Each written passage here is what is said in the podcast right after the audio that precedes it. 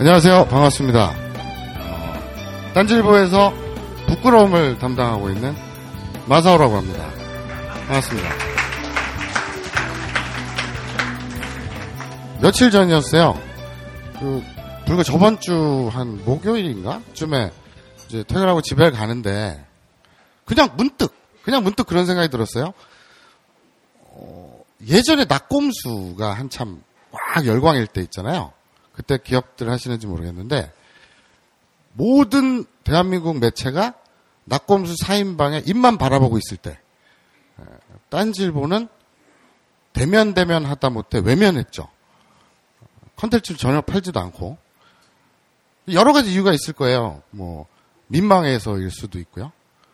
그리고 또 상식적으로 어떤 매체가 외부의 인터뷰이 그러니까 이슈 메이커라든지 여러 화제 인물이라든지 인터뷰할 사람들이 널렸는데 자기 내부에서 어떤 인터뷰를 구해서 컨텐츠를 생산한다는 건 매체 입장에서는 좀 쪽팔린 일인 건 사실이에요.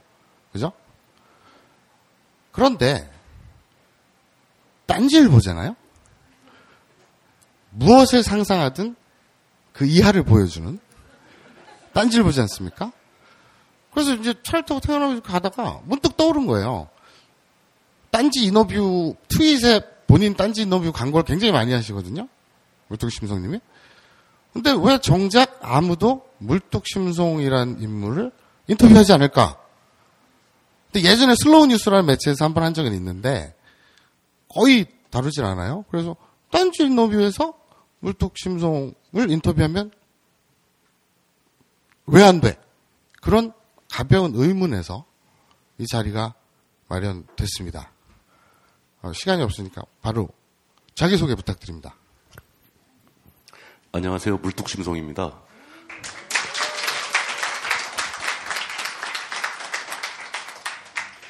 어, 확실하게 말씀드리지만 진짜 이번 기획은 마사오님 기획입니다. 저 딴지 인터뷰는 뭐 다들 아시겠지만 어제도 긴급 편성해가지고 그 철도노조 파업에 대한 얘기 들어봤고 전혀 계획에도 없었고 이번 주에는 녹음을 안 하는 주였던 거예요. 근데 이제 지난주에 얘기를 딱 듣고 안 될 이유를 모르겠어가지고 거절을 못한 겁니다. 그래서 어쩌지 하다 보니까 여기까지 왔는데 지금 저는 오늘도 이제 마사오님이 자기가 시간도 정하고 날짜도 정하고 내용도 다 하겠다고 해놓고서 지각을 했잖아요. 이 사람이 보통 이렇습니다. 그 부업이 바빠요. 근데 그 상황에서 지금 저는 질문지도 못 받은 상태인 거예요. 뭐 무슨 얘기를 하려고 불렀는지도 모르겠고 제가 무슨 답변을 해야 될지 전혀 모르는 상황에서 그냥 그냥 끌려 나왔습니다. 어떤 얘기가 나오게 될지 상당히 두려운 상태입니다. 예, 이상입니다. 재밌을 것 같지 않나요? 자, 오늘 이 두 시간이거든요. 저희한테 주어진 시간은. 이두 시간 동안, 아, 물뚝심송이라는 인물의 그 인생을 유년 시절부터 지금까지의 시점을 그냥 시간 순대로 쭉 한번 들여다보는 그런 시간이었으면 좋겠어요. 그, 이제 인터뷰를 본격적으로 시작을 할게요. 시간 순서니까. 소년 물뚝. 그죠? 몇 살 때부터 느끼했나요? 어렸을 때는 제 기억엔 굉장히 그 좀 이렇게 약하고 작은 아이였던 것 같아요. 항상 이제 학교에 가면 맨 앞자리에 앉고 키도 작고 뭐 체중도 별로 안 나가고 뭐 힘도 약하고 그래 뭐 그랬던 기억이 나지 그냥 공부만 좀 잘했던 것 같아요. 예, 그 말고는 별다른 기억이 없습니다. 그 요새 한화생명 그 CF 보면 엘비스 프레슬리 이렇게 구렛나루 한 애가 꼬마인데 아, 네. 굉장히 느끼하게 생겼잖아요. 네. 몇살 때부터 느끼했어요? 아니 어렸을 땐 느끼하지 않았다니까. 느끼하는. 그럼 몇 살 때부터 느끼진 거예요? 딴지 들어와서 그렇게 된 것 같아요. 아, 그래요? 예. 전에는 참 저 뭐랄까 이 순수했어요 사람이. 이거 무슨 중화반점 딴지도 아니고. 네, 알겠습니다. 그럼 이제 질풍노도의 시기가 있었을 거 아니에요. 마포중학교 나오셨잖아요. 학교를 왜 까고 그래? 뭐 어때? 제가 그 사석에서 이제 들은 말로는 저도 이제 신촌에서 30년 이상 살아서 이제 마포 출신인데 그- 그쪽 출신이거든요. 그러면 이 딱 그 마포에 물론 몇몇 학교지만 제가 특정 학교 이름 들지 않겠습니다만 이런 얘기를 많이 해요. 어? 너 거기 국민학교 거기 중학교 거기 고등학교 나왔어? 야 엘리트 코스 밟았네. 근데 아직도 전과가 없어? 이러거든요. 근데 그런 마포 출신인데 개천에서 용났다 그런 것 좀 이상하고 그 마포 나왔다는 얘기에 얽힌 일화는 하나 있습니다. 그러니까 제가 어찌어찌 하다 이제 마포 중고등학교를 나오고 그 연세대학교를 들어갔는데 그때만 해도 마포대학교가 굉장히 엄청 좋아진 상황이었던 거예요. 그 전에는 마포, 마포대학교가 굉장히 유명했습니다, 지역에서. 그러니까 아까 얘기한 대로 진짜 엘리트 코스죠. 뭐 칼도 배우고 뭐. 그런 학교였었는데 이제 평준화 이후로 급격하게 좋아지면서 이제 뭐 대학도 많이 가고 그래서 저는 이제 연세대학교를 들어갔습니다. 들어갔는데 대학 들어간 지 얼마 안 돼가지고 이제 급해가지고 택시를 타고 가는데 택시 기사가 뭐 이것저것 물어볼 거 아닙니까? 뭐 학생이세요? 그래, 예, 뭐 대학생입니다. 그래. 아, 연대 다니세요? 그래, 예, 고등학교 어디 나왔어요? 그래, 마포고등학교 나왔는데요. 그랬더니 기사가 깜짝 놀래가지고 차를 길가에 딱 대는 거예요. 그래. 왜 저러나 그랬더니 차를 세우고 뒤를 딱 돌아서 물어보면서 마포고등학교 나와서 어떻게 연세를 갔냐? 보통 이 정도 평가를 받는 학교였던 거예요. 지역에서는. 예전에는 막 학생들이 안 와가지고 교장선생님이 막 다니면서 오면은 돈 준다 막 그래 꼬셔가지고 애들 채우고 막 그랬던 학, 학교라고 들었습니다. 저도. 근데 한 가지 있다면은 그 아마 아실 텐데 그저 그 각하새끼라면 인증 짤방 올렸다가 잘린 그 이정열 전 부장판사님도 마포 중학교 출신이라고 제가 알고 있습니다. 제가 1년 선배예요. 두 분을 사석에서 보면 가관입니다.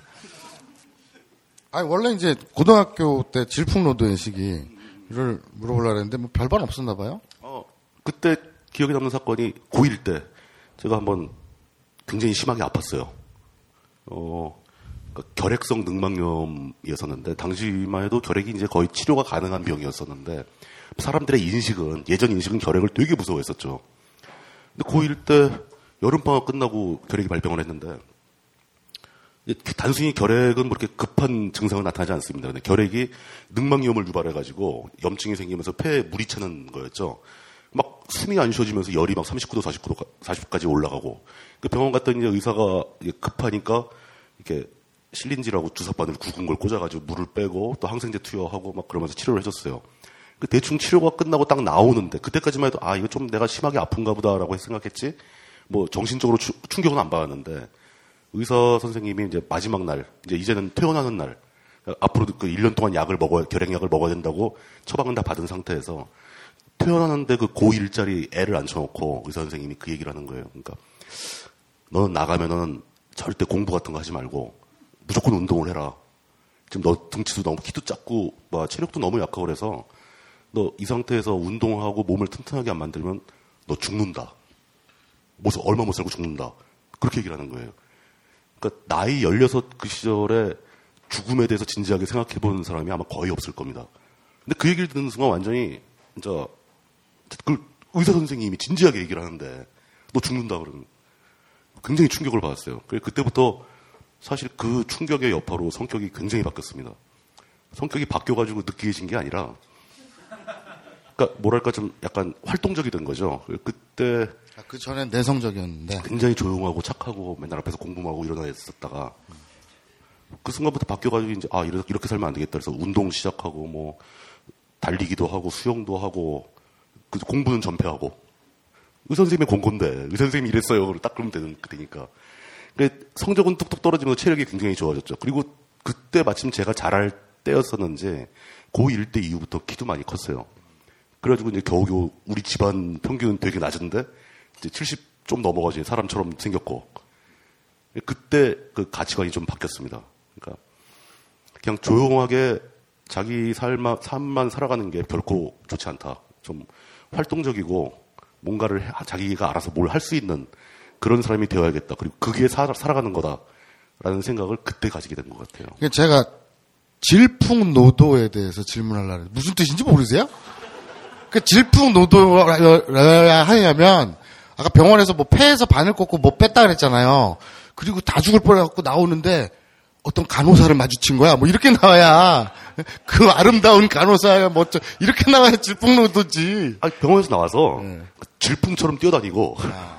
노도처럼 수영을 하고 그래서 살았다니까요. 알겠습니다.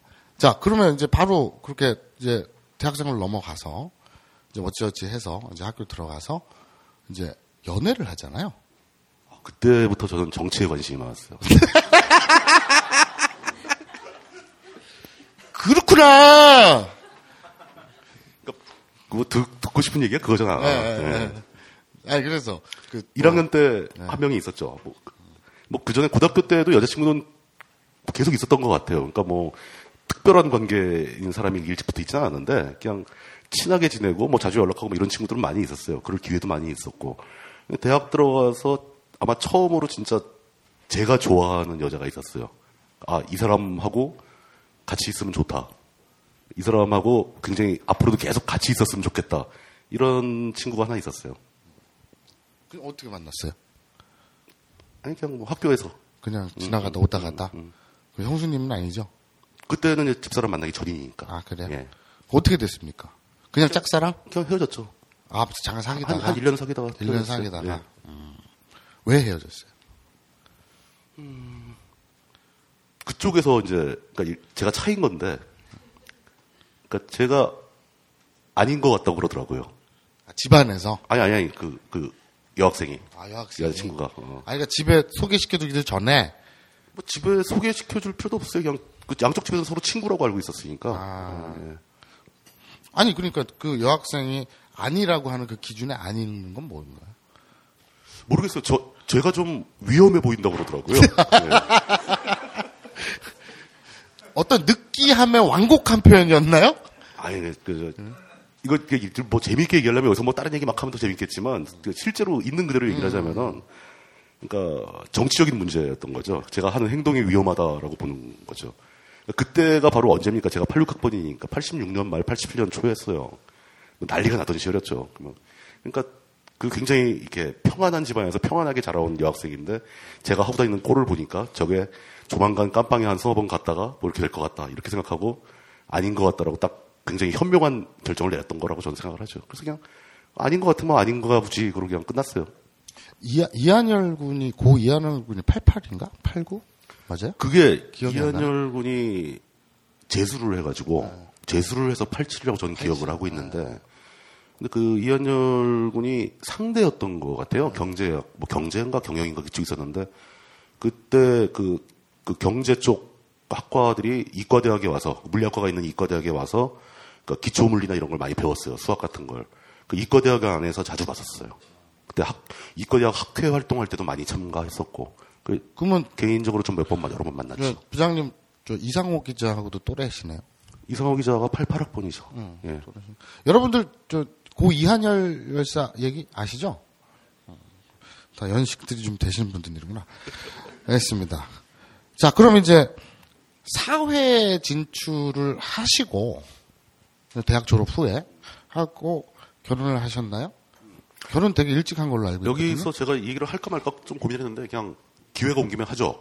그, 전그 연세대학교 물리학과를 8학기 중에 7학기만 다니고 졸업을 못했어요. 뭐 여러 가지 이유가 있었는데 그 뭐 그런 시시콜콜한 얘기까지는 다 할 필요는 없을 것 같고 그 학사 학위가 없어요. 합법적으로는 고졸입니다. 근데 이제 물리학을 되게 좋아했었고 그 물리학 공부를 하려고 그랬다가 어느 순간부터 아 더 이상 물리 공부를 못하고 컴퓨터를 가지고 컴퓨터를 해서 이 사회에서 살아가야 되겠다라고 마음 먹은 뒤로 이제 급격하게 학과에 관심이 떨어졌고 또 이런저런 사건이 겹치면서 뭐 더 이상 학교를 다닐 의미가 없다라고 판단해서 그만뒀죠. 그러니까 졸업하고 사회를 나온 게 아니라 학교를 버리고 그냥 사회를 나온 거예요. 아, 결혼은 결혼은 한참 더 있다 하죠. 아, 그- 사회 그 나오고 나서 결혼하셨군요. 그, 그 사이에 군대도 갔다 왔고. 아, 예. 결혼 굉장히 일찍 한 걸로 알고 일찍 했는데 또 1년 일찍 들어갔잖아요, 제가 학교를. 그 시간이 여유가 좀 있었고. 자, 저도 몰랐어요. 이제 대학 졸업장이 없다. 미디어 워치 내일 타이틀이 떠오르지 않습니까? 딴지일보 물뚝심송, 학벌 학력 조작. 그 조작이라고 얘기하는데 그 조작이 얘기할 거리가 없어요. 아, 그렇죠. 난저 아니. 대학 졸업했다고 얘기한 적이 없어. 변 대표는 그게 중요한 게 아니에요. 야, 오늘 좋은 거에 많이 나오네요. 알겠습니다. 제가 공개된 자리는 아니 뭐 그냥 오프라인 석상에서 많이 얘기하고 다녀요. 그걸 아시는 분은 마음 미리 아셨을 수도 있습니다. 예. 자, 그래서 이제 그걸 뭘 자랑이라고 막 떠들어. 형수님하고 예. 연애한 얘기 좀 해보세요. 음, 그때는 이제 언제냐면은 네. 한, 한, 그러니까 나름대로 나는 좋아했던 여자한테 버림을 받은 거잖아요. 한 1년 사귀다가. 그리고 87년 들어가서 이제 뭐 학교 강의는 거의 중단되다시피 하고 학교는 거의 봉쇄되다시피 하고 맨날 나가서 돌 던지고 싸우고 막 그러던 시절이니까 뭐 그쪽 뭐 그러니까 그 흔히 말하는 뭐 사상 서적 같은 거 많이 읽고 철학책 많이 읽고 그러면서 살다가 뭐 사람 사는 게 다 그렇지 그러면서 이제 방탕한 생활을 좀 많이 했어요. 그- 그때 제가 그 집안은 굉장히 어려운 편이었는데 생활이 풍족했던 이유가 당시에는 과외가 금지되어 있었잖아요 법적으로. 그래서 그때 보통 이제 몰래바이트라고 불렀는데 일주일에 두 번 가서 두 시간씩 수학을 가르치면 당시 돈으로 한 달에 30만 원을 줬어요. 한 학기 등록금이 50만 원이던 시절에 그런 과외를 한 세 건 정도 할 수가 있었습니다. 그러니까 하루에 한, 한 군데씩만 간다면은 일주일이 7일이니까 6일만 가는 거죠. 두 시간씩 하는 거 어렵지 않잖아요. 그러니까 당시에 월 수입이 100만 원에 육박을 했던 겁니다.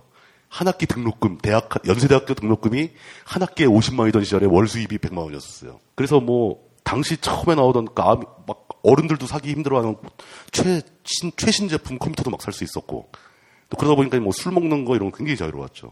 또 우리 또래, 우리 물리과가 수학 과외 선생은 되게 인기거든요. 수학을 잘하기 때문에. 그러니까 친구들도 다 그런 수준이고. 그러니까 그때부터 이제 좀 이렇게 좀 화려하게 놀던 그런 게 좀 있었는데, 그때 이제 별로 저 나는 진지하게 생각하지 않으면서 여자들을 여성들을 좀 많이 사귀었죠. 계속하세요.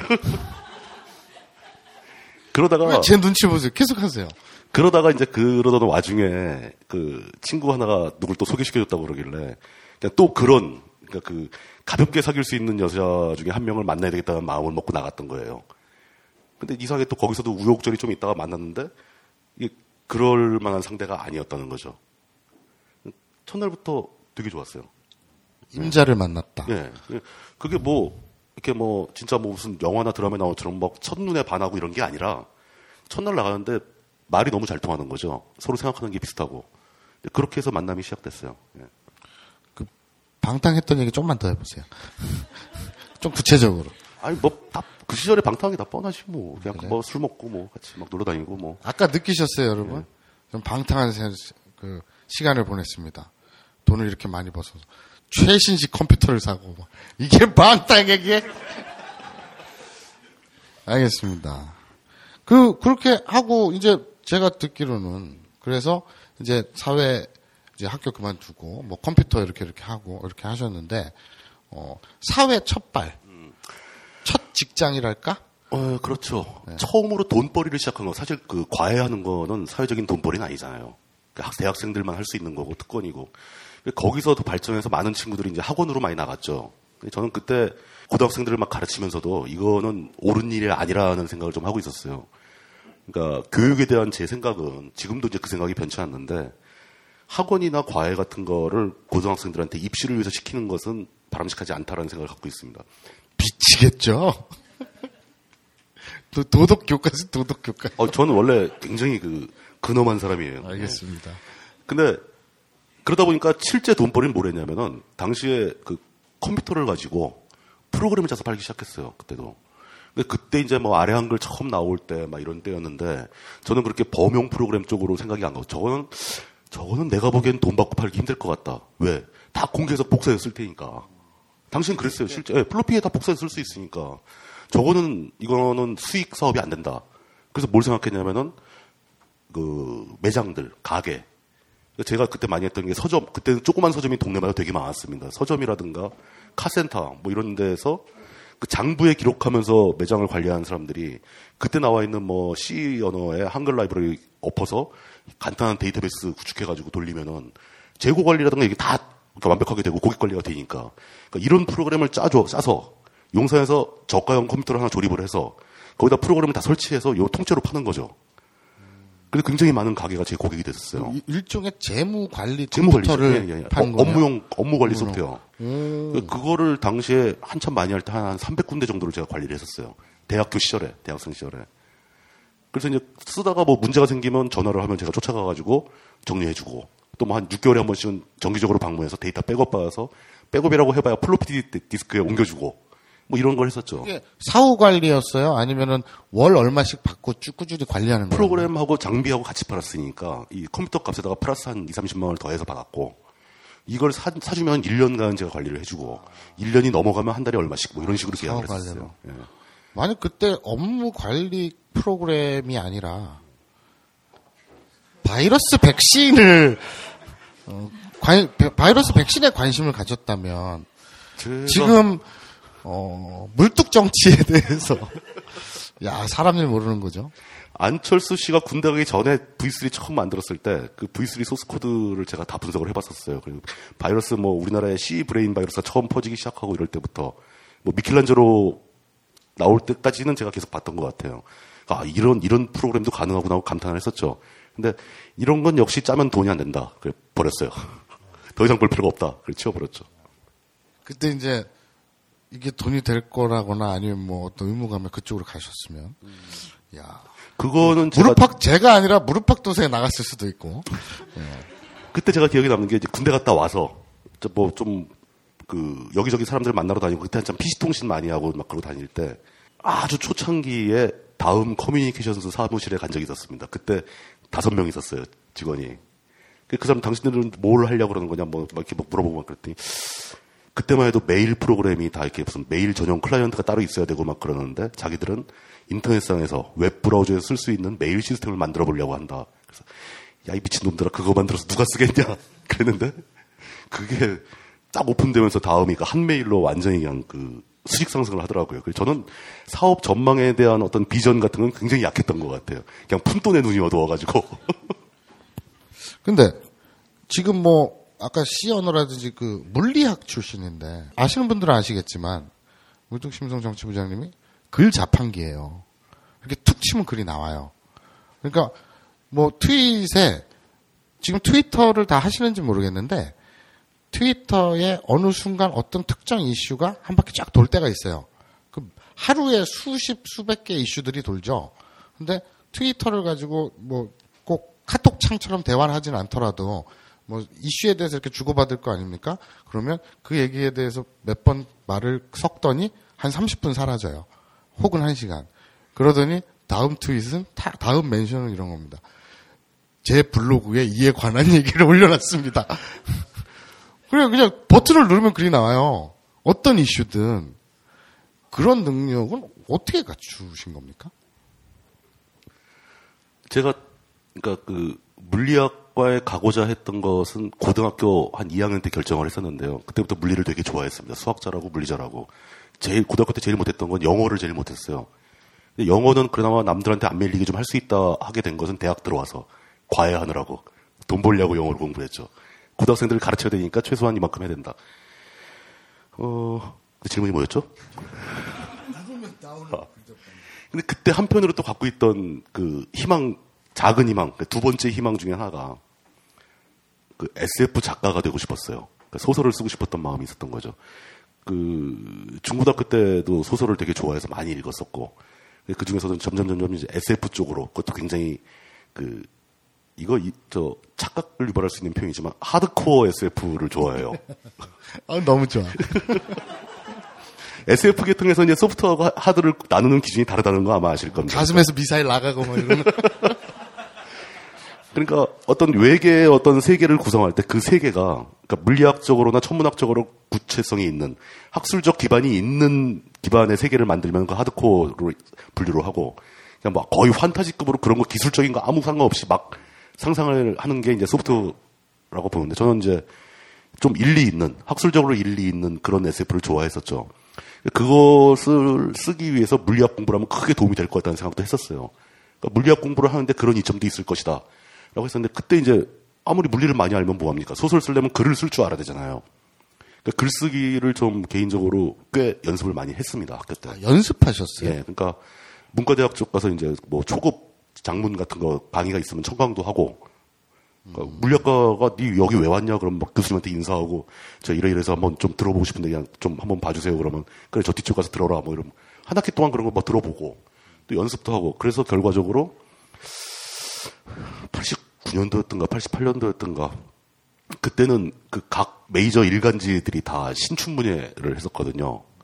신춘문예 뭐 설마, 설마. 시, 단편, 중편 이런 분야가 다 있는데 중편에 한번 응모한 적이 있습니다. 아, 예. 다행이다. 나 또 됐단 소린 줄 알고. 예. 되진 못했고요. 중편에 그 지- 진짜 몰라가지고 그 원고지에 막 써가지고 그때까지만 해도 이제 워드프레스가 거의 없었고 다 원고지를 받는 거니까 원고지 이만큼 중편이면 꽤 많아요 분량이. 그걸 써가지고 봉투에 넣어서 제출을 한 거죠.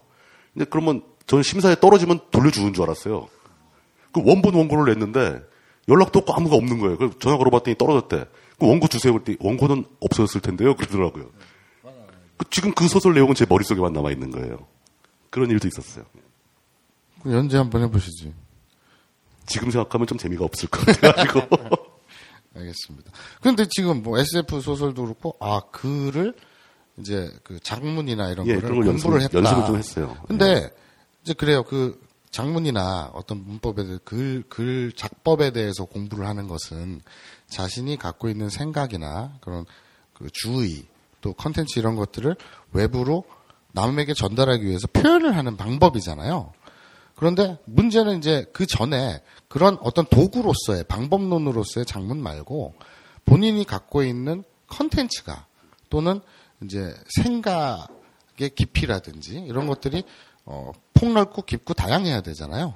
근데 개인적인 소견입니다만 사석에서 이렇게 뵈면 오만 가지 모르는 게 없어요.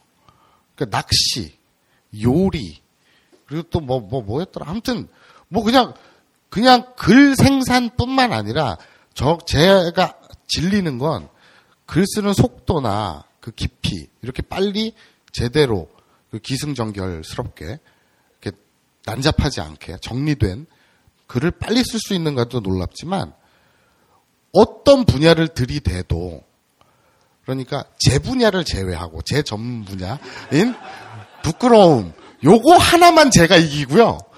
모든 분야는 정말 뭐 정말 자팍다식하단 말이죠. 그건 어떻게 가능한 거죠? 언제 저 술 한 잔 먹고 네. 그 분야도 한번 대보고 거길 넘보시겠다고? 그냥 야, 제가 너무한다. 허무하게 쓰러지진 않을 거예요.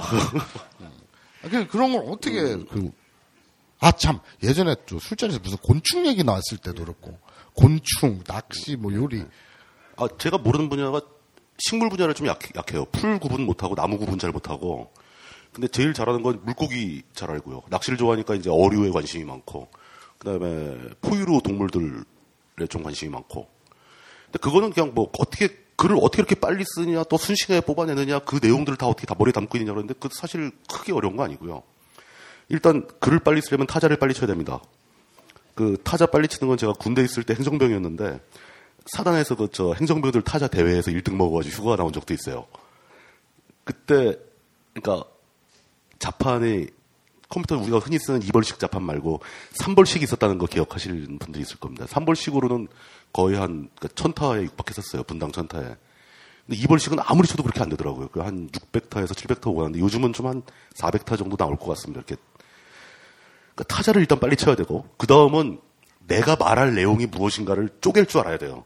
그러니까 단계를 딱딱딱 나눠가지고 그 그것만 구성되면 그 그다음부터 쭉 치는 거는 이 짧은 단락의 연속이니까 그 단락이 한 서너 개 모이면 글이 하나 나오잖아요.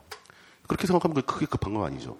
제일 힘든 것은 내가 이 어떤 얘기하고자 하는 주제를 이유, 설명하기 위해서 어떤 예를 들거나 그러니까 무슨 사례 같은 걸 샘플을 뭘 취할 것인가 이거는 평소에 좀 알아둬야 돼요. 비유나 상징 같은 예, 그렇죠. 그 왜 그러냐면 딴지에서 만약에 무슨 어떤 기사를 급하게 하나 써달라고 그러- 그런 경우가 가끔 있거든요. 사안이 딱 터지면.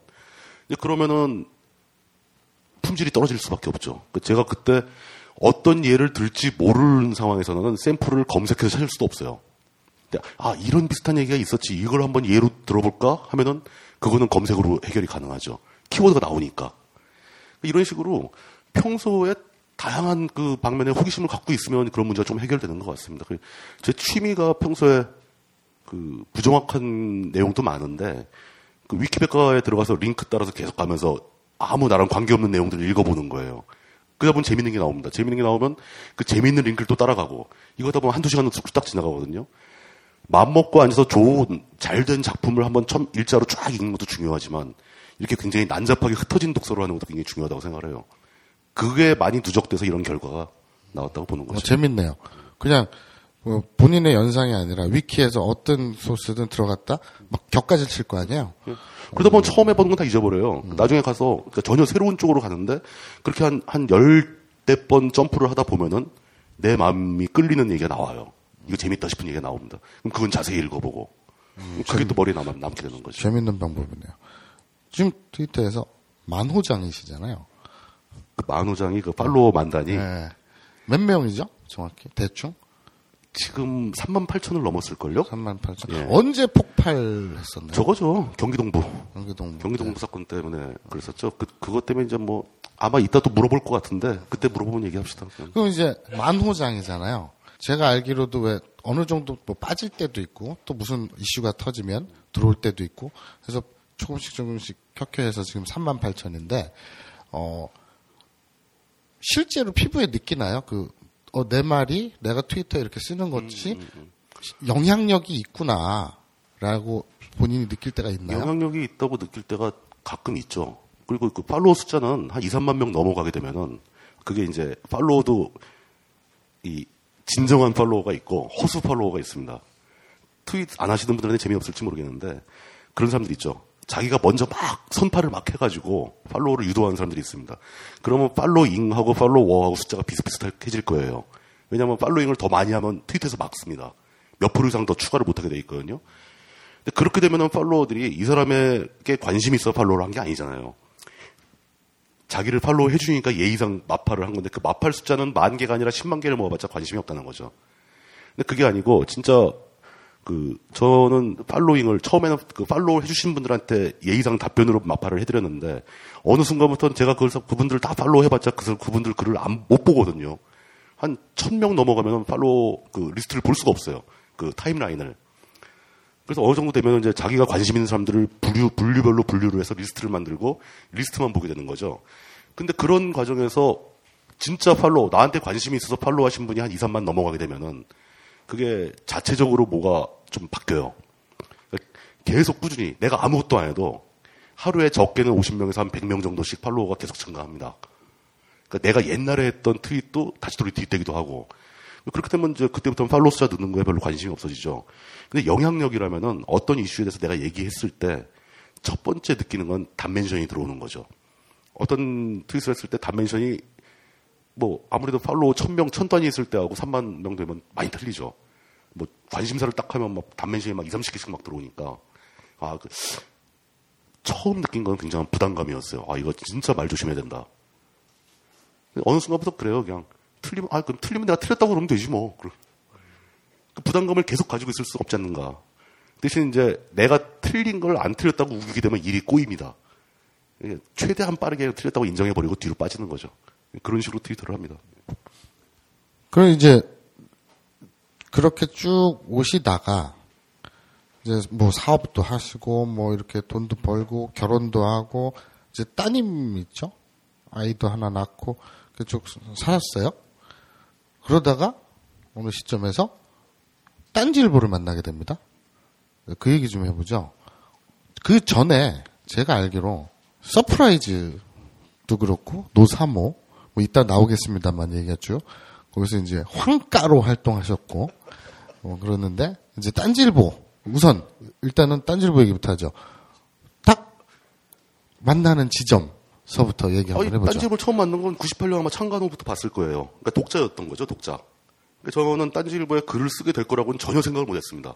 아 저기는 진짜 내 자신이 그런 면이 있다는 것도 모르면서 저긴 진짜 그 참 갈데 없는 잉여들이 모여서 노는 데인가 보다.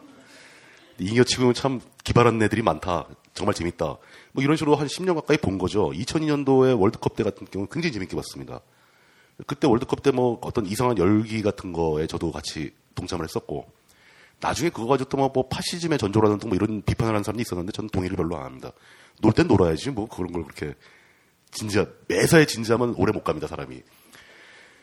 어 그러다가 나중에 제가 정치적인 글을 쓰기 시작한 게 한 2003년 무렵이었고 쭉 쓰다가 2010년도부터 정식으로 딴지에 글을 쓰기 시작했어요. 그 전까지는 독자였던 거죠. 뭐 그냥 뭐 만나 뭐 우연히 만나 그런 거 없어요. 제가 딴지에 글을 써야겠다 마음 먹고 글을 써서 올린 거예요. 그냥. 네. 아, 그러니까 서프에서 황가 노릇하다 쫓겨난 이후에 방황하다가 딴지에 둥지를 트셨군 거. 어, 알겠습니다. 그 과정도 얘기하면 좀 재미가 있을 겁니다. 네. 아 재미없을래나? 해보세요. 아, 이건 시간 순서대로. 제가 사회에 나와서 이제 IT 관련 기업을 했었죠. 그러니까 그 소프트웨어 나중에 처음에 업무용 프로그램을 개발해서 만들다가 사람들이 모이기 시작하고 고객들이 점점 폭이 넓어지고 그 돈을 많이 벌었어요. 그 사업이 잘 됐다가 이게 이런 식으로 나가는 게 아니라 이제 그때부터 그 옛날 이름은 랜 인터넷 들어오기 전에 그 local area network가 도- 도입되기 시작하고 아, 이게 앞으로 시장이 될 것이다 싶어서 이제 네트워크 장비하고 네트워크 소프트웨어로 주 업장을 바꿨죠. 그래서 상당히 잘 나가고 이제 90년대 말에는 꽤 회사도 잘 나갔었어요. 근데 그 어느 정도 규모가 커지니까 대기업들과의 관계가 좀 문제가 되더라고요. 대기업의 하청을 받아야 되느냐 말아야 되느냐 또 하청 받다가 몇 번 크게 손해도 보고 그 대기업의 도움 없이 한번 일을 해보려고 그랬더니 바로 또 그 시장에 대기업들이 따라오고 그래서 맞짱을 뜨다가 그냥 처절하게 깨졌어요. 그 사업이 이제 내리막길로 접어들면서 이민을 갈까 말까 막 고민을 하다가 그때 한참 뭐 Y2K 해가지고 2000년대 전후해가지고 프로그래머들 외국으로 되게 많이 나갔습니다. 당시 같이 하던 제 친구들도 굉장히 많이 나갔어요. 지금 캐나다하고 호주에 친구들이 많이 가 있는데 다 그때 나간 친구들이에요. 저도 그 지금 그 나가서 있는 친구들은 어떻던가요? 잘 됐나요? 평이하게 직장인으로 잘 살아요. 아, 그래요? 예, 그 뭐 잘 즐기고 살고 있고 지금도 연락하는 친구도 꽤 있고. 근데 그럴 때 제가 고민을 그러니까 못 나가고 이제 눌러 앉아서 계속 뭔가를 지켜보게 된게 그 2002년이었습니다. 2002년도에 노무현 대통령이었던 거죠. 그때 집사람, 가족들하고 이제 가족이라 봤자 집사람이죠. 얘기한 게 노무현이 떨어지면 이민을 가고 노무현이 당선되면 더 살아보자. 음. 불행하게 당선이 됐어요. 그래서 못 나갔어요. 그러다가 그 노무현을 어떻게든 좀 노무현을 도와주겠다는 생각보다는 아 나도 이제 그동안 IT 쪽 너무 내 일만 하다 보니까 너무 사회에 대해서 좀 외면하고 살았던 거 아니냐. 나도 좀 의무가 있는 거 아닌가 이런 생각 들고 그래서 이제 처음에 들어갔던 건 개혁당, 개혁국민정당에 들어갔죠. 과천의왕 지구당. 그러다가 또그 과천의왕 지구당 개혁당 사람들은 되게 좀 뭐 성향이 좀 특이해서 만장일치로 열린우리당에 합당을 의결을 하더라고요. 지구당 전체가. 저는 그때 가장 막내였으니까. 그래서 합당하고 갑자기 우리 당으로 들어가게 됐어요. 난 그럴 의도가 없었다고. 예. 그리고 이제 한편으로는 지역에서 이제 노사모 사람들하고 같이 어울리게 되니까 그 노사모에서 활동하고 그러다 노사모 게시판에 글을 쓰기 시작한 거예요. 아 정치적인 글은 노사모 게시판에 노사모에서 맨 처음 썼죠. 음. 개혁국민정당 게시판에는 분위기 파악하다가 끝나버렸고 노사모로 옮겨서 많이 썼죠. 그러다 그때 노사모 때 활동했을 때도 닉이 물뚝심송이었나요? 예. 2003년부터 아. 제가 정확하게 물뚝심송이라는 닉을 썼고 그 전에는 게시판에 뭐 아이디 같은 건또안 만들었었죠. 아, 여러분들도 다 아시죠? 혹시 이 방송을 좀 팟캐스트로 듣는 청취자들 중에 혹여 모를 수도 있으니까 물뚝심송이라는 닉에 대해서 간단하게 설명해 주시죠. 아무 의미 없는 내음절의 단어라고 꼭 얘기를 합니다. 제가 어디 지역에 가서 무슨 행사에서 얘기를 한다거나 할 때마다 꼭 해요. 물뚝심송은 아무 뜻이 없습니다. 그냥 랜덤한 네 글자의 배열일 뿐입니다. 이 배열을 어디서 가져온 거냐? 그 키드갱을 그린 신영우 화백의 만화책에 나오는 한 장면이에요. 그냥 그겁니다. 그 자세한 내용은 어, 만화에 어떤 장면을 따왔는지는 제 블로그에다 써 있어요. 블로그를 한번 보시면 왼쪽에 여기서 또 클릭 장사를 물뚝심성이라는 메뉴가 있습니다. 거기 들어가시면 나옵니다. 예. 알겠습니다. 그래서 이제 켜켜이 2003년부터 정치적인 관련 글을 써 오시다가 딴지에서 이제 둥지를 트시고 그 글을 정치 관련 글을 쓰신 것이 묶여 나왔어요. 저서가 있죠. 어, 정치가 밥 먹여준다. 어, 제가 게시판에 글 쓰면서 글들을 모아서 책으로 내겠다는 생각은 진짜 안 해봤거든요. 게시판에 있는 글은 그때그때 소비되는 글이지 그게 어떤 이렇게 소장의 가치가 있다거나 그리고 또 제가 쓰는 글이 뭐 제가 이제 학식이 부족한 것도 있겠고 뭐 자꾸 제 꽂아놓고 읽을 만한 글은 절대 아니라고 생각을 합니다. 왜냐면 그때그때 벌어진 일을 최대한 쉽게 누구나 읽어봐도 다 그냥 금방 알아들을 수 있게 그렇게 쓰는 거를 제 목적으로 목표로 삼고 있기 때문에 그런 글들을 모아서 책으로 낸다는 건 참 부끄러운 일이죠. 근데 그게 막상 출판사에서 와가지고 이러이러한 아주 쉬운 글을 써, 하나 써서 책으로 내면 어떻겠느냐. 그래서 그 마침 또 작년 이제 그 총선 전에 시점에 맞춰서 내면 어떻겠느냐. 뭐 그래서 약간 이제 동한 거예요. 어, 이것도 되나? 그러면서 썼는데 뭐 그냥 그렇게 해서 나오게 된 거죠. 저는 그 책은 여러분들 수준이 아니라 지금 처음 정치라는 게 뭔지에 관심을 갖기 시작한 중학교 한 3학년 정도가 읽으면 딱 좋을 것이다. 라고 생각하고 쓴 책입니다. 근데 지금 그 책 얘기를 하시면서 뭐 그냥 이런 거 보니까 별 재미는 못 봤나 봐요. 경제적으로. 없죠. 요즘엔 책 진짜 안 팔린다. 책 내용이 아니라 네. 경제적으로. 네, 그러니까. 음. 요즘 우리나라 책 시장 알고 보시면은 그 뭐 맨날 광고하는 책들 많이 팔릴 것 같죠. 진짜 안 팔립니다. 3천 개 넘으면 성공했다고 막 박수 쳐요. 예전 같으면 막 한 최소한 3만 개는 팔아야 뭐 되는데 요즘에는 뭐 만 개 넘으면 대박이라고 소리 듣고 저도 편집장들 그 출판 편집자들 개인적으로 사석에서 만나면 천부 이천부면은 아이고 고마워. 안 망했네 뭐 이렇게 되는 거예요. 그 예전에는 책을 이제 초판을 찍을 때 3천 부씩 찍었는데 요즘엔 그렇게 안 찍습니다. 천부 이천부밖에 안 찍어요 초판도. 제 개인적으로는 이 정치가 밥 먹여 준다라는 타이틀 제목 짓기가 마음에 들어요.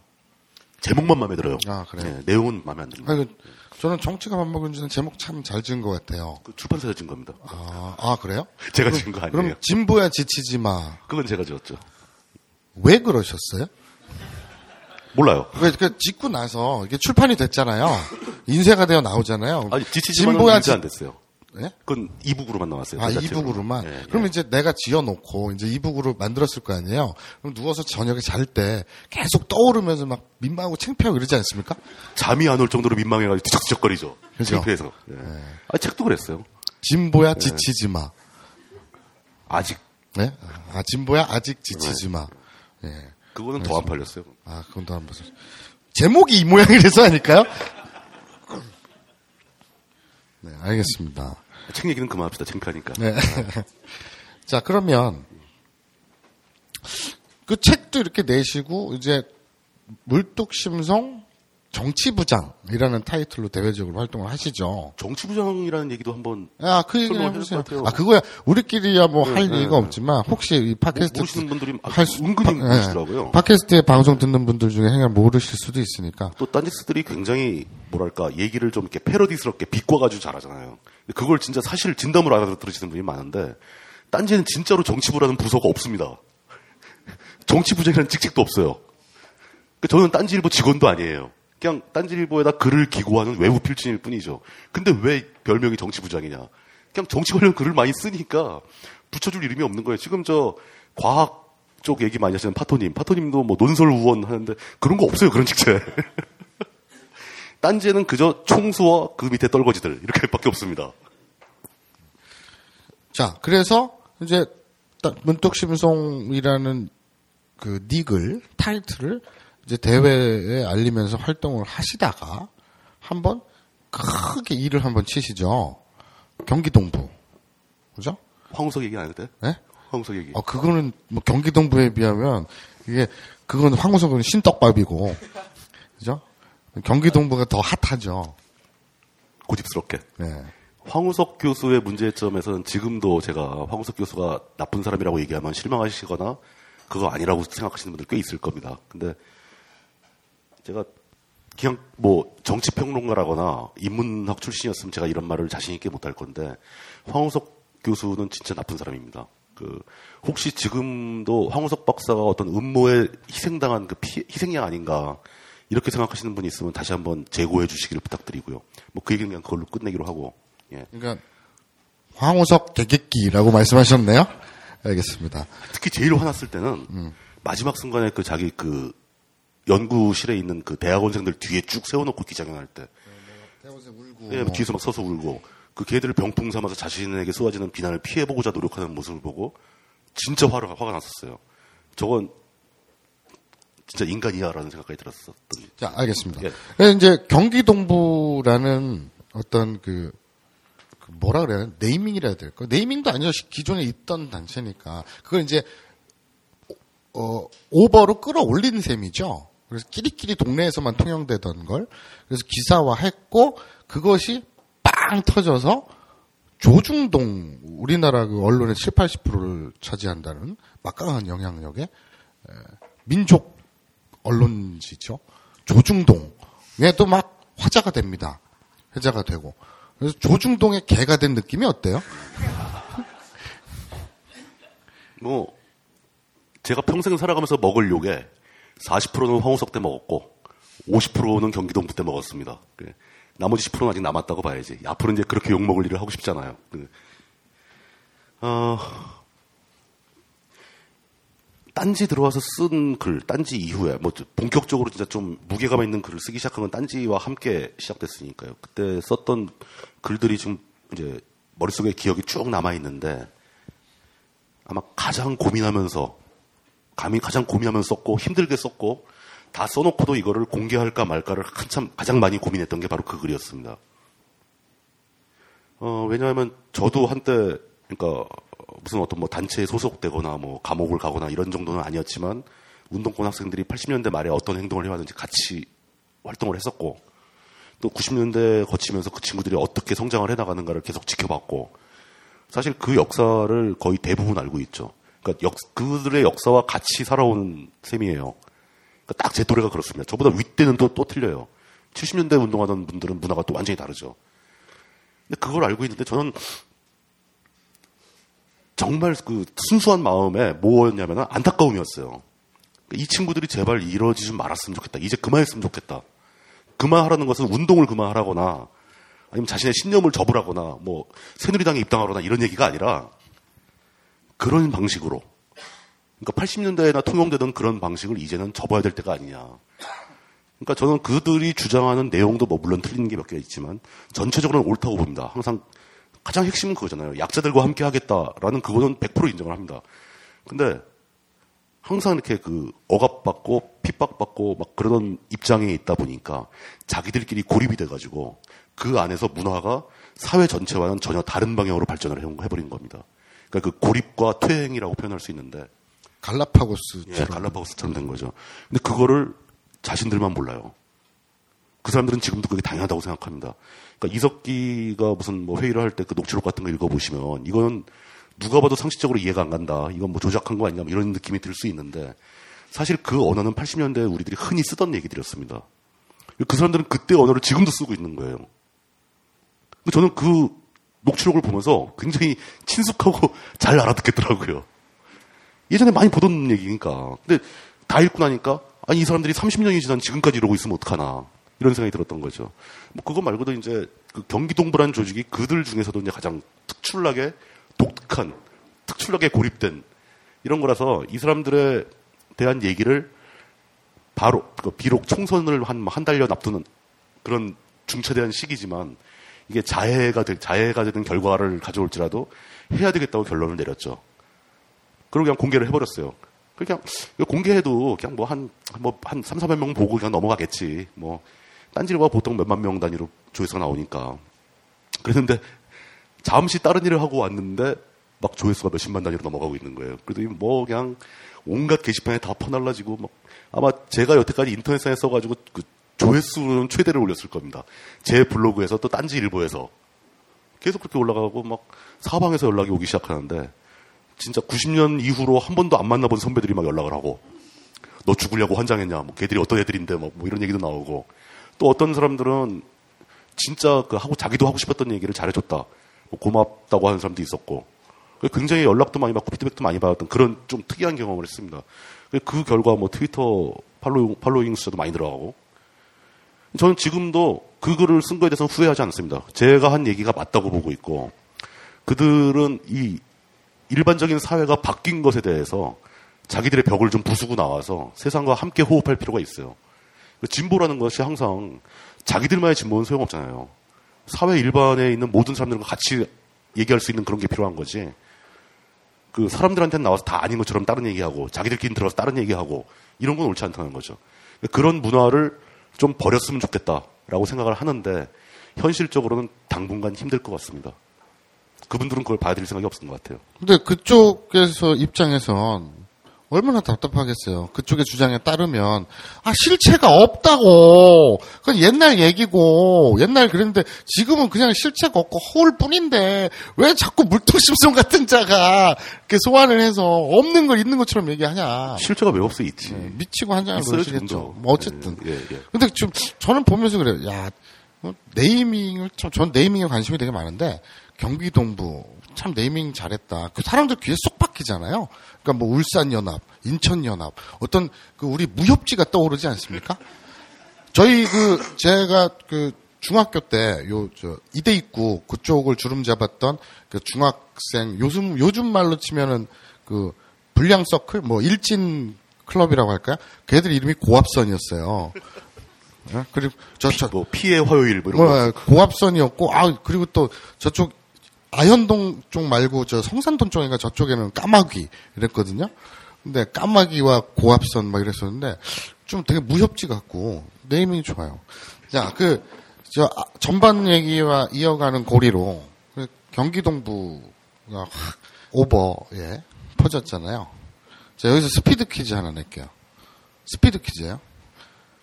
조중동에서 억대 연봉을 제시하면 간다 안 간다. 하나, 둘, 셋. 간다. 이런 사람입니다, 여러분. 음, 이런 사람이에요. 가가지고 내가 쓰고 싶은 거 쓰면 금방 잘리겠지 뭐. 아, 그래요.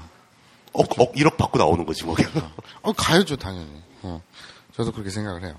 자, 어, 정치부장이라는 타이틀이 있잖아요. 정치란. 저는 진짜 좋아했던 것, 그러니까 그 진짜 좋아했던 건 정치가 아니고 역사였어요. 정치를 좋아하게 되는 것은 지금 현재 진행되고 있는 정치가 쌓이면 역사가 되는 거죠.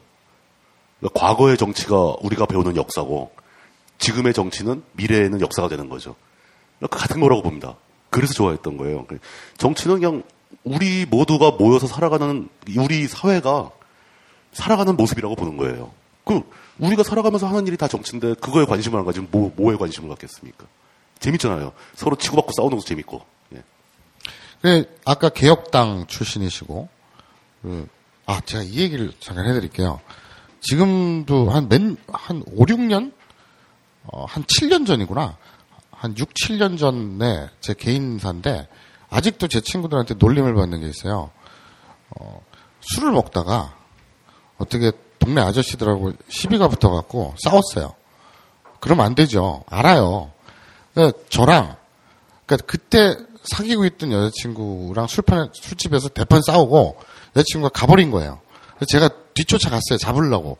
근데 그 신랑이를 편의점 앞에서 술 마시고 있던 아저씨 둘이 보고 제가 모르는 여자를 추행하는 줄 착각한 거예요. 그래가지고 그렇게 생겼잖아. 감사합니다. 그래서 그 아저씨 둘이 저를 제지했고 저도 이제 많이 취한 상태에서 마음이 급하니까 뿌리치다가 시비가 붙은 거예요. 그리고 2대 1로 싸웠는데 그러다 이제 그 주변에 누가 신고를 해가지고 경찰서 가게 됐어요. 근데 전 몰랐어요. 조서를 쓰는데 뭐 주소 뭐 이름 뭐 이렇게 축 쓰잖아요. 주민번호 뭐 하다가 맨 마지막에 그런 질문 조항이 있더라고요. 정당에 소속되어 활동하고 있습니까? 이런 질문이 있어요. 근데 전 정말 아무 생각 없이 어, 열린우리당 기관당원입니다. 이렇게 얘기를 했거든요. 그때 이제 기관당원으로서 3천원인가요? 2천원인가 당비도 내고 있었고. 근데 그걸 그 같이 제 일행 그 친구 한 놈이 참고인으로 저 따라 경찰서에 왔다가 한 2미터 뒤에서 그걸 들었어요. 그리고 이제 뭐 합의하고 원만하게 하고 쌍방 폭행으로 벌금 한 20만 원 맞고 나왔어요. 술자리에서 이 친구 놈이 어떻게 부풀렸냐면 아이고 가관이더라. 형사가 뭐 소속 정당 있습니까? 이랬더니 열린 우리 당 기관당원이요 내가 막 이랬다고 그때 집권당이었잖아요. 그래가지고 본의 아니게 그런 지금까지 그런 놀림을 받고 있는데 개혁당 난 그, 런 짓은 안 했다 내가. 나 진짜 내가 열린 이런 안 했어요. 근데 어떤 개혁당 그리고 저도 노무현이라는 인물 때문에 어떤 정당에 어떻게 휩싸여 가지고 가입을 그 가입을 했지. 지금 그래서 계속 민주당 국회의원들한테 문자가 오거든요. 뜬금없이.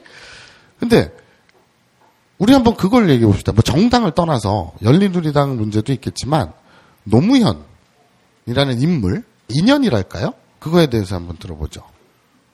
노무현이라는 정치인을 보게 된 게 아마 2000년 후반 때부터 보기 시작했을 겁니다. 그걸 뭐 맨날 나가서 떨어지고 막 그러니까.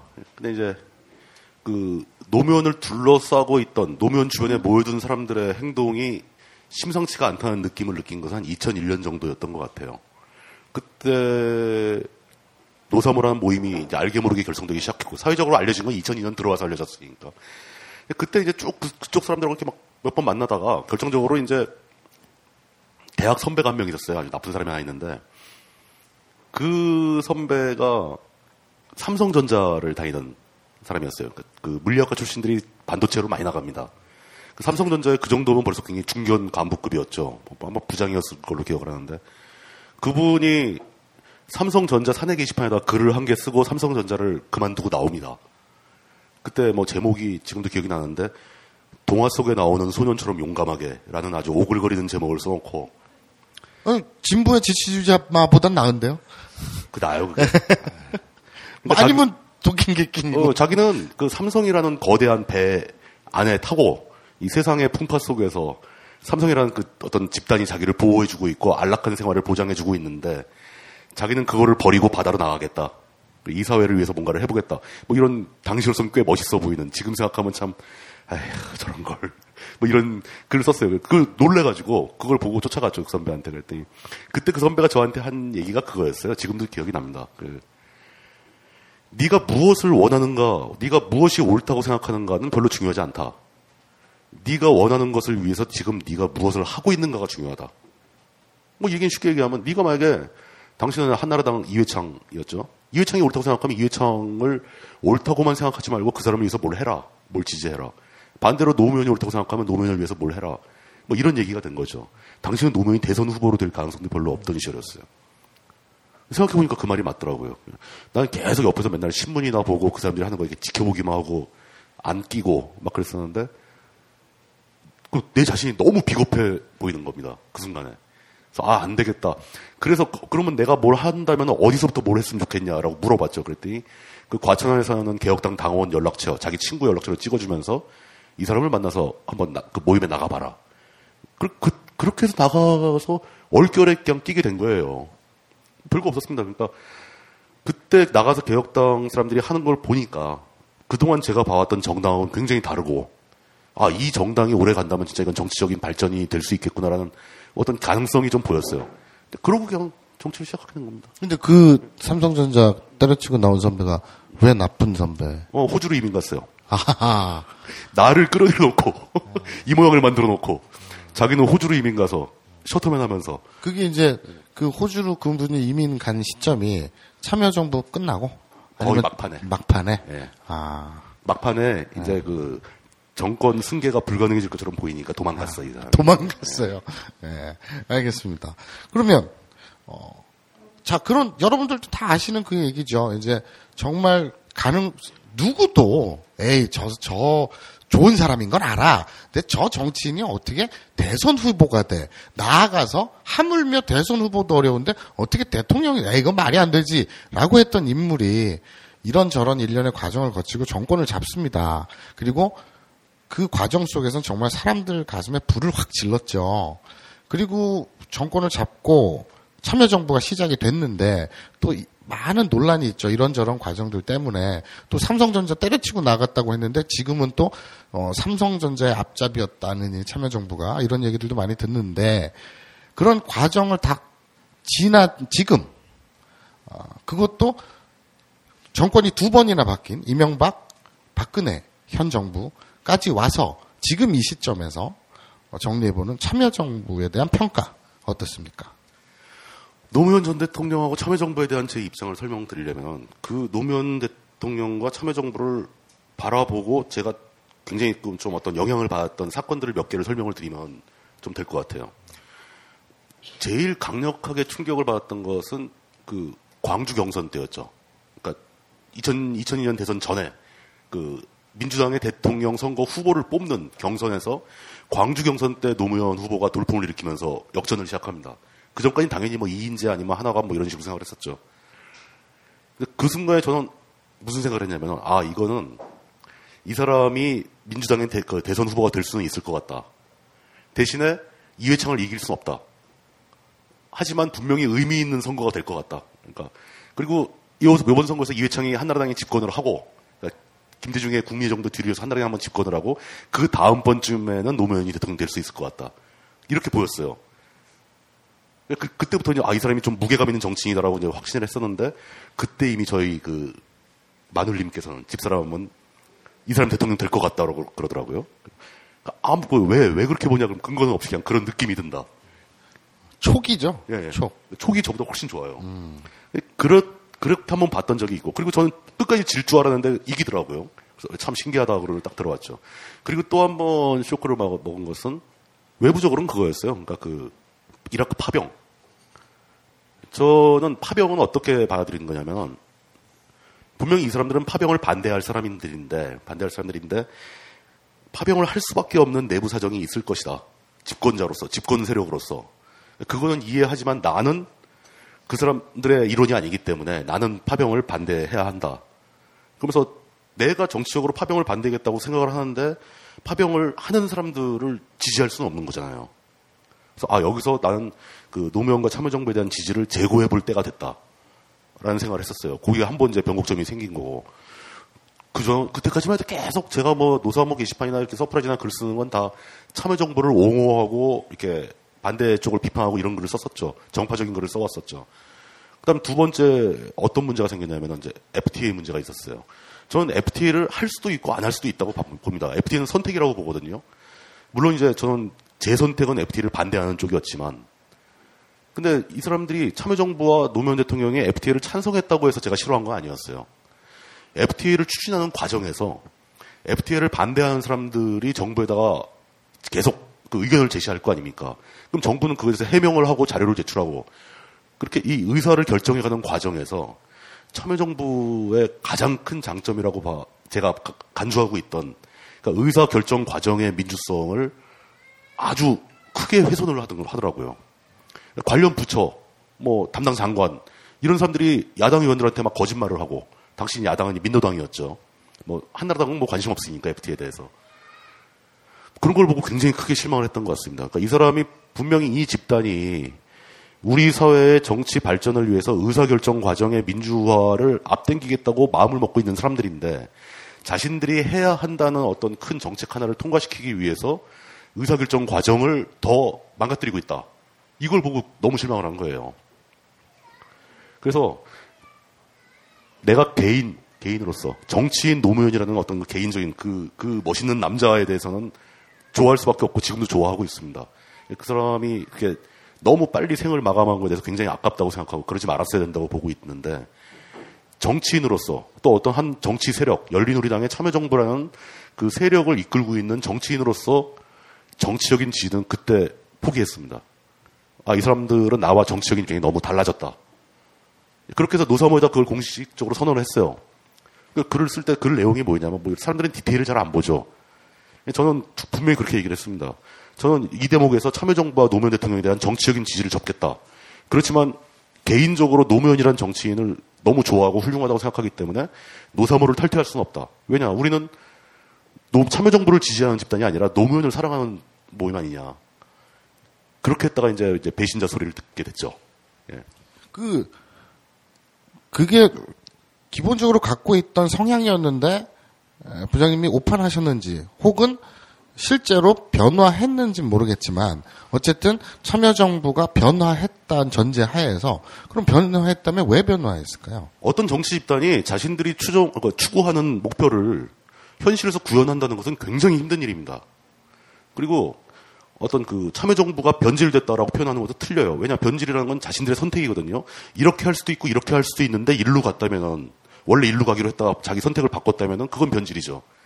저는 참여정부는 아직도 이제 약간 우호, 우호적인 입장을 갖고 있기 때문에 그런지 몰라도 자의에 의한 변질은 아니었고 힘이 부족했다라고 보는 거죠. 그 사람들은 이렇게 가려고 계속 노력을 하는데 현실에 무릎을 꿇어서 일로 갈 수밖에 없었다. 그럼 이렇게 되면 남은 건 뭐냐면 참여정부가 스스로의 역부족, 역부족인 상황을 만나서 실패했다. 자신들이 원하는 대로 가지 못했다. 이렇게 보게 되는 거죠. 그 아까 말씀하신 게 그 노무현 후보가 이렇게 대, 그 대선 후보로 나왔을 때 뭐 지금은 안 되고 이해탕한테 깨지고 다음에 차기엔 또 모르겠다 뭐 이런 전망을 하셨다 그랬잖아요. 그 시각이 어떻게 보면 유시민 전 장관이 김대중 후보에게 필패론 책을 썼잖아요. 지금도 욕먹고 있는 그거 하고도 어떻게 좀 보면 일맥상통하는 어, 시각이었나요? 그때 그렇게 생각했던 것 중에서 아마 제가 그 제 희망사항이 하나 반영됐을 것 같아요. 그러니까 노무현이라는 정치인이 이렇게 급속도로 성장해가는 과정에서 대통령이라는 직분을 수행할 수 있을 만큼 준비가 안 돼 있다라고 생각을 한 거예요.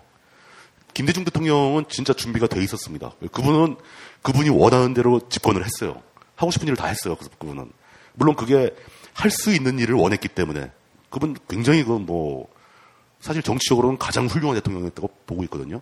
근데 그 노무현 대통령은 김대중 대통령만큼 주변에 사람도 없었고 자기 그러니까 그 집권을 할 수 있는 집단 이 제대로 된 집단을 형성하지 못했어요. 집권 이후에 참여정부의 주변에 몰려든 사람들의 대부분은 제대로 된 사람들이 아니었습니다. 그게 굉장히 아쉽고 또 그러면서 세력이 없다 보니까 자꾸 아군을 만들기 위해서 끌어들이다 보니까 삼성도 끌어들이게 되고 막 뭐 이런 이런 현상이 벌어졌다고 저는 개인적으로 관측을 하고 있습니다. 네, 제가 궁금한 건 그거예요. 지금 이 질문 드린 이유는 어, 처음에 그러니까 유시민 전 장관이 김대중 후보를 바라볼 때 어떤 그, 그 대의 명분이나 이런 게 아니라 전략적 관점 그런 공, 정치 공학적 관점을 초반에 노무현 쳐다볼 때 똑같이 공유하시, 공유하셨단 말이에요. 아, 결과적으로 비슷했지만 공유하진 않아요. 저, 아. 저는 유시민 씨의 어떤 정치적 그 입장이나 그런 거에 대해서 음. 굉장히 참 샤프하고 멋있다고 생각하지만 음. 상당 부분 동의를 못하는 부분이 많아요. 아, 그래요? 예.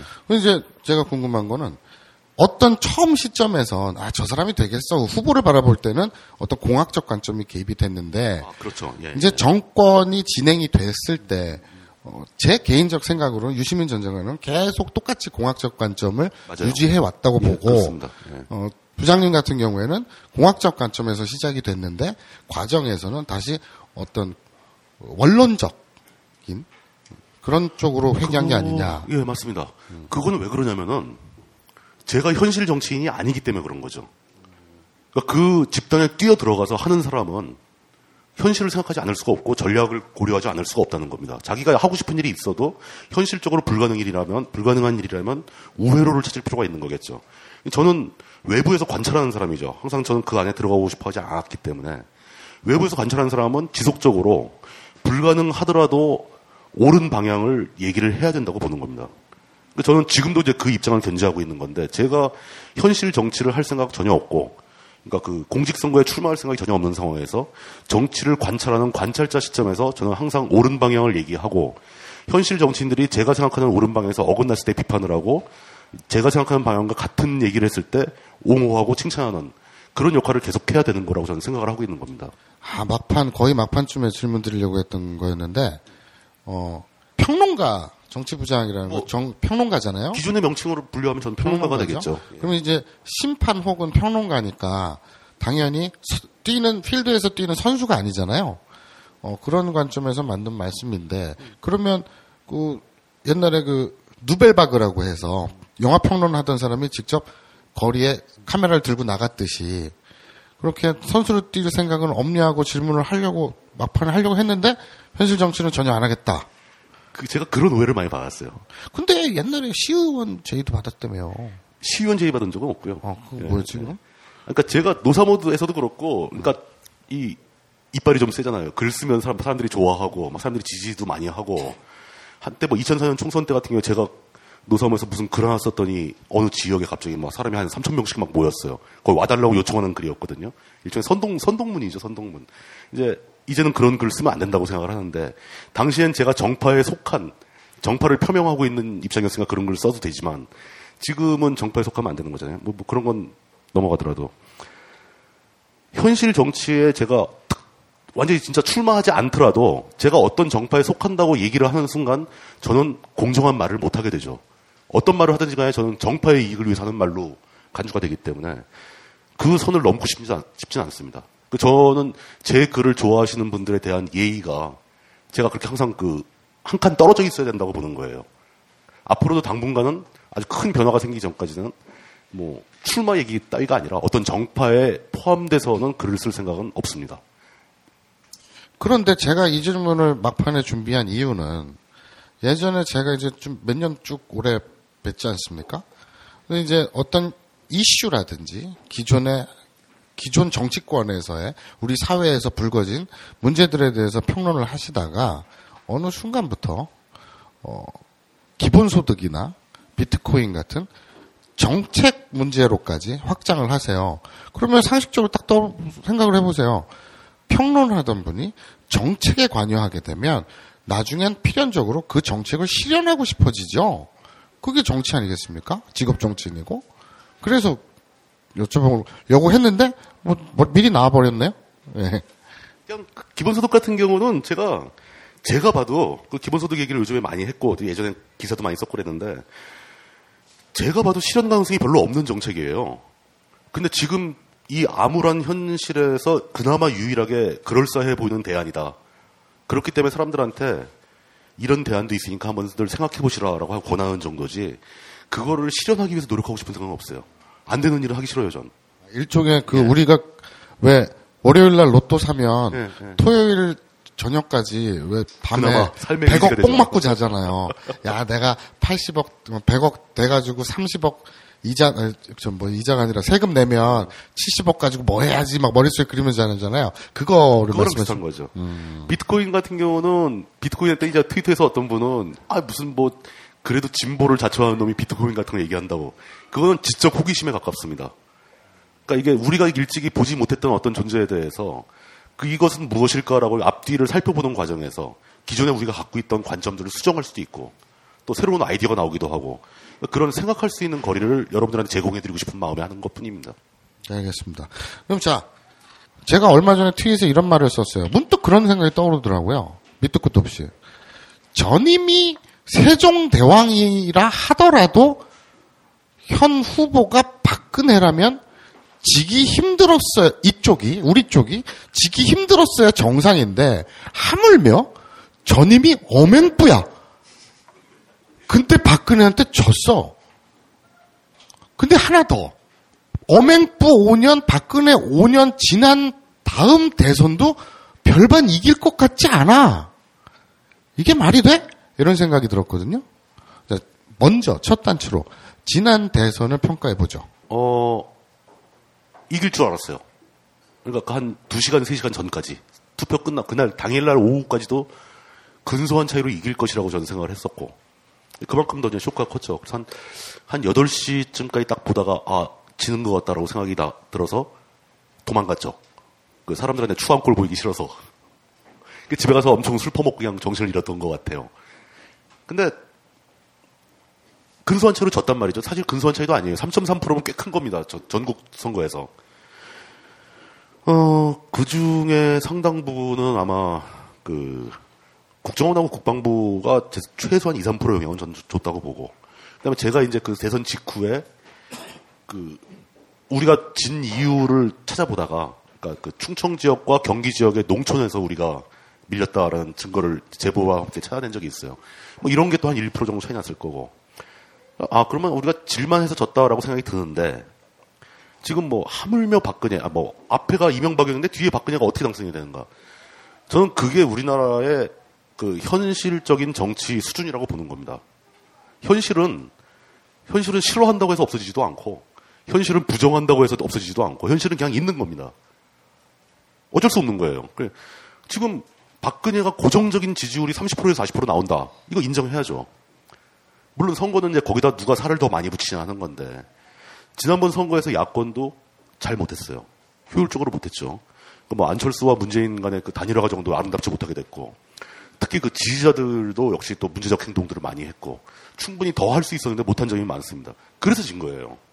선거는 그렇습니다. 우리가 우리가 생각하는 그 가장 범하기 쉬운 실수가 우리가 옳으니까 이긴다. 옳은 사람이 이기는 경우 거의 없습니다. 현실은 잘하는 놈이 이기는 거예요. 그럼 다음번도 우리가 이길 가능성이 안 보인다. 그거는 바꿔서 얘기하면 다음번도 우리가 잘할 가능성이 별로 없어 보인다라는 건데 그렇지 않죠.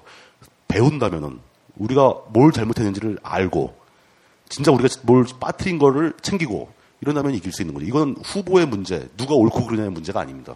선거는 그냥 말 그대로 싸움이에요. 싸움 잘하는 놈이 이기는 겁니다. 저 그렇게 생각하는 거죠. 옳고 그름은 승패에 도움이 안 됩니다. 근데 옳고 그름이 아니라 어, 지금 말씀하신 대로 배우면 될 텐데 그 패배에서 다음에 지- 똑같이 지지 않기 위해서 배우면 될 텐데 어, 요즘 굉장히 한가하시죠. 근데 한가하면서도 굉장히 바쁘시죠. 북콘서트 하러 다니시는 어, 문재인 전 후보의 어떤 대선 평가 책을 저도 책은 못 보고 이제 요약본을 어디 떠도는 걸 봤는데 그 스스로 생각하는 대선 패배의 원인은 좀 많이 다른 잘못 짚은 것 같아요. 그럼 못 배우지 않을까요? 그분이 잘 짚고 잘못 짚고 하는 건 문재인이라는 정치인의 역할이고 중요한 것은 저는 그 정치인들은 언제든지 우리가 갈아치울 수도 있고 선수는 얼마든지 교체가 가능한 겁니다. 중요한 건 유권자들인 거죠. 유권자들이 변한다면은 후보가 진짜 형편없어도 우리가 이길 수 있는 거고 유권자들이 엉망을 치면은 우리 후보가 아무리 좋아도 지- 지게 되는 거죠. 전 유권자도 중요하다고 보는 거예요. 예. 근데 뭐 문재인 안철수 막 얘기하려고 그러지. 그거 하면 나 또 욕. 문재인이 좋아요, 안철수가 좋아요. 제가 항상 트위터에서 문재인 지지자들한테는 안빠라고 욕을 먹고 뭐 어떤 분은 뭐 딴지 전체가 뭐 안철수 쪽으로 줄을 쓴 거 아니냐 뭐 이런 얘기까지 나오고 또 안철수 지지자들은 아 쟤들은 원래부터 노빠였고 지금도 문빠인데 무슨 소리냐 뭐 이러고 싸우고 무슨 말만 했다면 양쪽에서 욕을 해가지고 아니 원래 제가 지금 이제 떡밥 던진 게 좀뭐 북콘서트 얘기하면서 문재인 그 국- 의원을 좀 약간 까는 듯이 얘기를 했잖아요. 떡밥 던지고 거기에 대해서 말씀하시면 또 이제 안철수 까는 듯한 멘트를 던지고 그래서 안 빨래 문 빨래 막 이렇게 놀리려 그랬는데 아 또 그렇게 빠져나가시네. 하도 많이 당해가지고 이제 잘 안 걸려. 왜 그럴까? 왜 사람들은 그러니까 그 얘기를 해보죠. 지금 본인이 직접 당하고 있잖아요. 그러니까 뭐 나는 뭐 그냥 이 얘기를 했을 뿐인데 그걸 자의적으로 자기 그 어떤 지지자가 특정 정치인을 지지하는 지지자가 그 자의적으로 해석해서 어 우리 달님을 욕하다니 우리 어 철수 누님을 욕하다니 또는 와 저 사람이 안철수 안까인 거 보니까 우리 달리민 편인가 보다. 저 사람이 문재인 까는 거 보니까 우리 안철수님 편인가 보다. 이- 이러고 앉아 있잖아요. 그게 뭐 사회 병리적인 현상일 수도 있겠는데 아, 전 지극히 정상적이라고 봅니다. 정상적이라고 예? 전 그건 뭐 별 문제 없다고 보는데 왜냐하면은 저는 그건 그 열정의 깊이에 따른 차이 같아요. 한 사람이 뭔가를 강렬하게 원하면은 자연스럽게 그 사람의 시야는 좁아집니다. 안 보인다는 거죠. 내가 이만큼 원하는데 그리고 자기가 살아오면서 이 사회에서 너무나 많은 피해를 겪었다고 생각을 하는 겁니다. 그러니까 쉽게 말해서 우리식으로 표현하면 한이 쌓여 있는 거죠. 그 한이 쌓여 있다는 걸 인지하는 순간에 이 한을 해결해 줄 누군가에 대해서 그냥 가슴에 뭔가가 꽂혀버리는 거예요. 그럼 그 사람한테는 앞으로 다른 게 하나도 안 보입니다. 그런 지지자들이 많이 있다는 거죠. 저는 그게 뭐 소- 딴지의 분위기는 그 뭐 누군가를 맹목적으로 지지하는 그 바 문화 같은 걸 많이 비판을 하는데 어쩔 수 없는 현상이라고 봅니다. 오히려 역으로 그런 열정들이 모여서 굉장히 큰 에너지를 만든다고 보는 거죠. 실제로 진짜 정치의 그 무명 당선도 별로 뭐안된그 남인 같았던 노면을 대통령으로 만든 게 그 에너지라고 보거든요. 그런 에너지가 없으면은 유럽처럼 되는 거예요. 다들 그냥 힘들어하고 누가 돼도 마찬가지라고 생각을 하고 관심도 없고 이런 거 이렇게 되는데 그 에너지는 분명히 긍정적인 효과가 있습니다. 근데 그 에너지가 항상 긍정적이지만은 않다라는 얘기를 하는 것 뿐이에요. 딴지에서 특히 저는. 왜냐면 그게 그런 에너지가 한쪽으로 이렇게 노무현 한 명한테 딱 집중되면 좋은 일이 생길 수 있죠. 지난 선거처럼 안철수와 문재인으로 갈라지면 어떻게 되느냐. 양쪽의 에너지를 다 깎아먹는다는 거죠, 서로. 이렇다면은 우리가 그 2012년 대선을 겪어봤다면은 그런 에너지를 집중시키기 위해서라도 유권자들이 스스로 한 걸음 물러서는 태도가 필요하지 않겠는가. 약간만이라도 일부러라도 자신의 열망을 접고 시선을 좀 넓혀볼 필요가 있지 않겠는가. 이런 얘기를 계속 하는데 접수가 잘 안 되죠. 그걸 어떻게 설명을 해야 할지 잘 모르겠어요. 그리고 또 그 분리 분열된 지지세를 하나로 묶어내는 것도 개인 정치인의 역량이겠죠. 당연히. 훌륭한 정치인이 있다면 되죠. 그렇죠. 근데 저는 항상 그래요. 개인의 훌륭함을 기대하지 말자는 겁니다. 우리는 한 개인이 뭘 잘해서 되는 나라가 그 정도 규모의 나라가 아니에요, 이젠. 경제 규모로 세계 15위, 뭐, 그리고 무역 수지 규- 규모로는 세계 8위 막 이런 나라입니다. 누구 한 명이 잘해서 뭐 좋게 되는 거 없습니다. 그리고 누구 한 명이 나빠서 나라를 망치지도 못해요. 물론 이제 뭐 상당히 나쁜 사람들도 있긴 하지만 결국은 시스템의 문제고 유권자들의 인식의 문제라는 건데 아, 저 정치인이 예를 들어서 문재인이 됐든 안철수가 됐든 저 정치인이 뭔가를 해줘야 되는데 못한다. 왜 이렇게 못할까? 그러고 욕할 필요는 없다는 거죠. 당신이 이거 잘못하고 있다라고 얘기하고 쿨하게 돌아서면 돼요, 그냥. 그게 또 지켜보면 되는 거죠. 너무 많은 걸 바라지 말고 그 사람도 한 사람의 사람이고 한 사람의 정치인입니다. 자기가 배운 게 있고 판단력이 있고 지능이 있는데 뭐 완벽한 사람이 어디 있습니까? 뭐 모든 걸 다 뭉뚱그려서 한마디로 정리하면 이제 21세기에는 정치판에 영웅은 없습니다, 절대. 아마 마지막 영웅이 노무현이었을 거예요. 어쨌든 그래도 정치인이라면 직업 정치인이라면 자신의 비전을 내세우고 평가받는 것이 기본이잖아요. 기본이죠. 그러면 그 비전을 내세우는데 어떻게 하는 것이냐? 물론 행동도 있겠죠. 근데 뭐 사람이 우리 도시의 거리가 깨끗해야겠습니다. 라는 비전을 내세우기 위해서 자기가 직접 맨날 청소하고 다닐 필요는 없잖아요. 그렇죠. 그렇다면 그 말은 즉 정치인은 말로 자신의 비전을 드러내는 것인데 어 안철수 지금 의, 현 의원 말은 정치 언어는 모르겠잖아요. 솔직히 새 정치인데 이, 이 낚시는 제가 걸려드릴게요. 자, 저는 어떻게 안철수? 의원한테 가장 큰 불만이 겁니다. 왜 말을 똑바로 안 하는가? 자기 생각하는 바가 있으면 말을 좀 하라는 거죠. 뭉뚱그리지 말고. 정치는 말을 해야 됩니다. 말을 해서 이 말을 함으로써 플러스가 되고 마이너스가 된다는 걸 각오를 하고 그러면서 조금씩 조금씩 더 플러스를 쌓아가는 그런 거지. 이 마이너스가 두려워서 아무 말도 안 하고 아무한테 욕, 욕 안 먹을 말만 뜬구름 잡는 얘기만 하고 이건 정치인 자세는 아니라고 보는 거죠. 저는 안철수 의원은 아직 제대로 된 정치를 시작하, 시작하 지 않았다라고 보는 겁니다. 근데 그분이 갖고 있는 정치적 자산은 상당히 크죠. 자산을 지난 한 1, 2년간 계속 조금씩 조금씩 까먹고 있는 중이라고 봅니다. 이제 사람들은 안철수한테 앞으로는 추가적으로 이렇게 크게 주목하지 않을 거예요. 실제 그 사람이 진짜 얘기를 시작한다 하더라도 작년처럼 이렇게 막 엄청난 집중도를 가지고 그 사람의 얘기를 들으려고 하지 않을 겁니다. 이게 얼마나 큰 손해입니까? 늦은 거죠, 이미. 안 까네. 그 부분에서. 아, 아니 딱 보니까 문재인 얘기도 합시다, 그러고. 안 까네. 알겠습니다. 자 다음 얼 다음 대선에서 언뜻 떠오르는 게 제가 이렇게 얘기하니까 저도 굉장히 진영 논리에 지금 함몰돼 있는데 뭐 어쩔 수 없죠. 손학규, 문재인, 정동영, 안철수, 박원순 뭐 대충 떠오르는 게 그래요. 자 여기서 하나씩 한 명씩 소거해 나가 보죠. 자 한번 소거해 보세요. 문- 손학규, 정동영, 문재인, 안철수, 박원순 중에서 한 명. 가능성은 다 있는데, 박원순 시장은 이번에 서울시 다시 출마하지 않을까요? 그러니까 본인이 직접 얘기를 했죠. 대선에 출마 안 한다고. 음. 그러니까, 예. 하지만 뭐 그건 모르는 일이니까. 어, 저는 본인의 말을 최우선적으로 존중해야 된다고 보고. 오케이. 그러면 박원순 박원순 시장은 빼고. 소거. 예. 그럼 네 명 남았어요. 손학규, 문재인, 정동영, 안철수. 그 중에서는 손학규와 정동영을 빼, 빼겠습니다. 아 그래요? 예, 예. 아 문재인 전 후보 지금 현 의원이 네, 현재로서는 더 문재인과 안철수가. 가장 앞에 있다라고 보고 있습니다. 알겠습니다. 나는 그 정동영 의원이 그렇게 눈길이 가더라고요.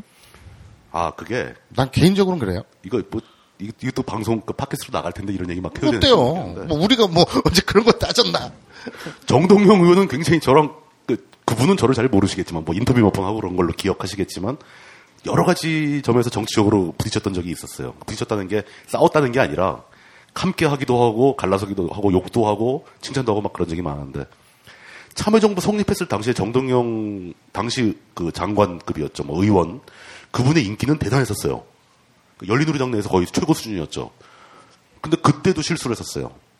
그리고 또 몇 번 더 실수를 반복합니다. 그래서 저는 저도 개인 그 사람인지라 무지하게 화가 났었어요. 정동영 의원에 대해서. 어떻게 저런 자리에 저렇게 좋은 정치적 자산을 가지고 앉아 있는 사람이 저렇게 정치를 못할 수가 있나. 근데 그 인식을 살짝 바꿔준 게 지난번이었죠. 그죠? 기억하실지 모르겠는데 그 아시바 올라가는 거 공사판에 이렇게 그 이렇게 얼기설기 해놓은 거 그 위에서 농사하고 있는 노동자를 만나기 위해서 현직 정치인이 그 위험한 데를 기어 올라가고 또 엉거주춤한 자세로 기어 내려오고 그뿐만 아니라 뭐 현장에 안, 쫓, 안 쫓아다니는 데가 없습니다. 그, 아, 이 사람이 진짜 정치적으로 바뀌었는가? 뭔가 새로운 세계를 발견했는가? 이러고 약간은 호감이 생겨서 또 총선 때 인터뷰도 또 했죠. 근데 제가 보기엔 정동영 씨는 정치인으로서 지금 현재 차지하고 있는 위치보다 위로 올라갈 가능성이 그리 많지 않다라고 봅니다. 왜요?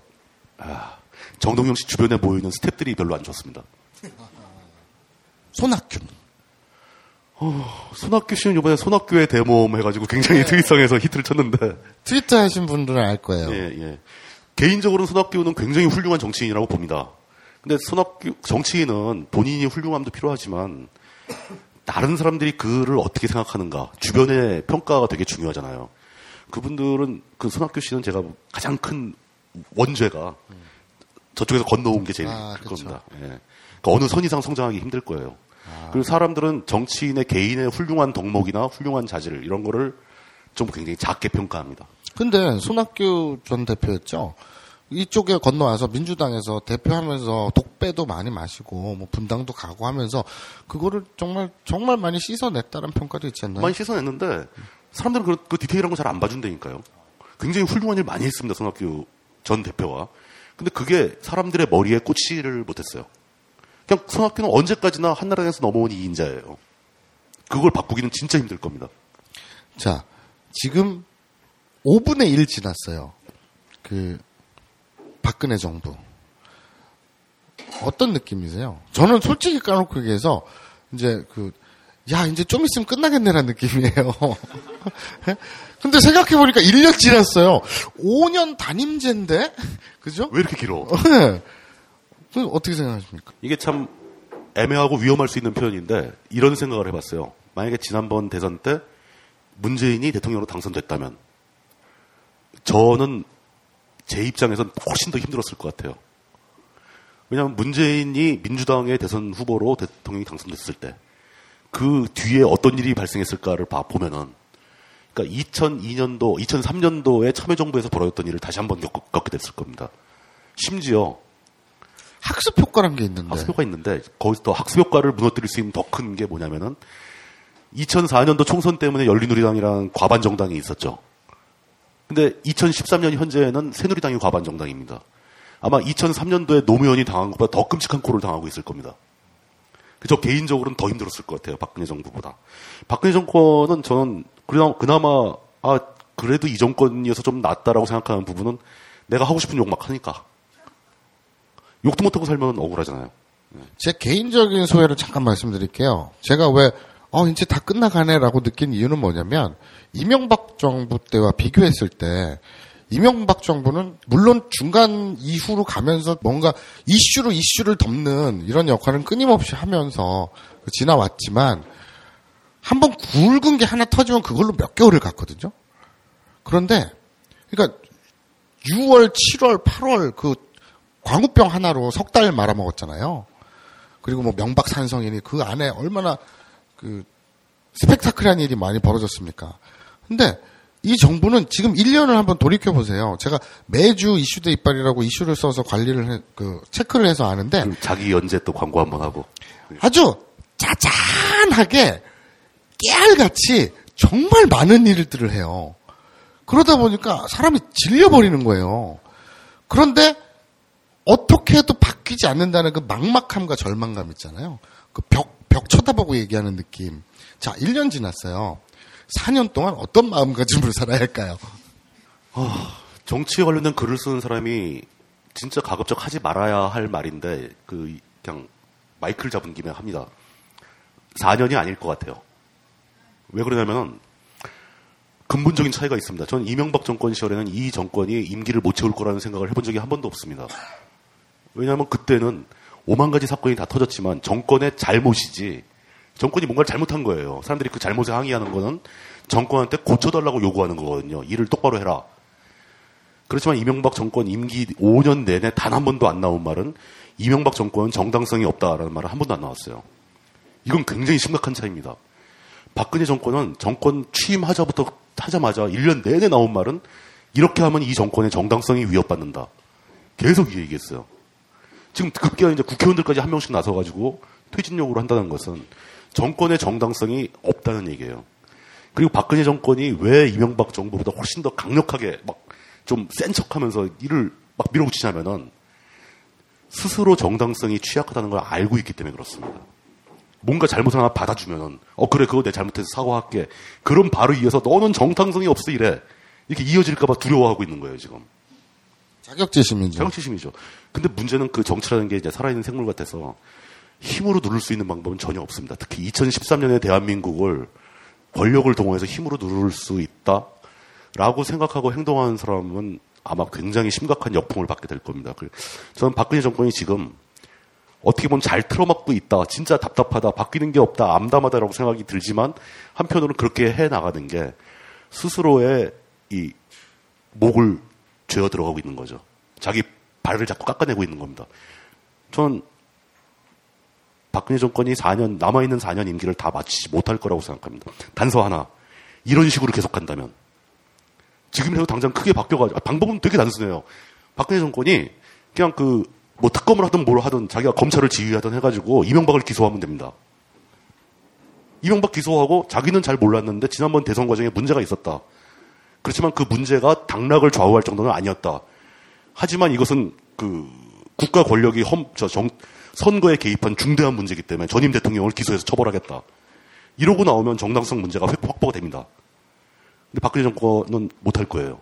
아니 굳이 정치부장님 같은 어떤 정치적 식견을 떠나서 저 같은 놈이 생각을 해도 아니 박근혜 대통령 본인 스스로 그랬잖아요. 나 덕본 거 없고 난 몰랐다. 그런데 지금 계속 문제가 되고 있잖아요. 그럼 누구나 어떻게 생각하겠습니까?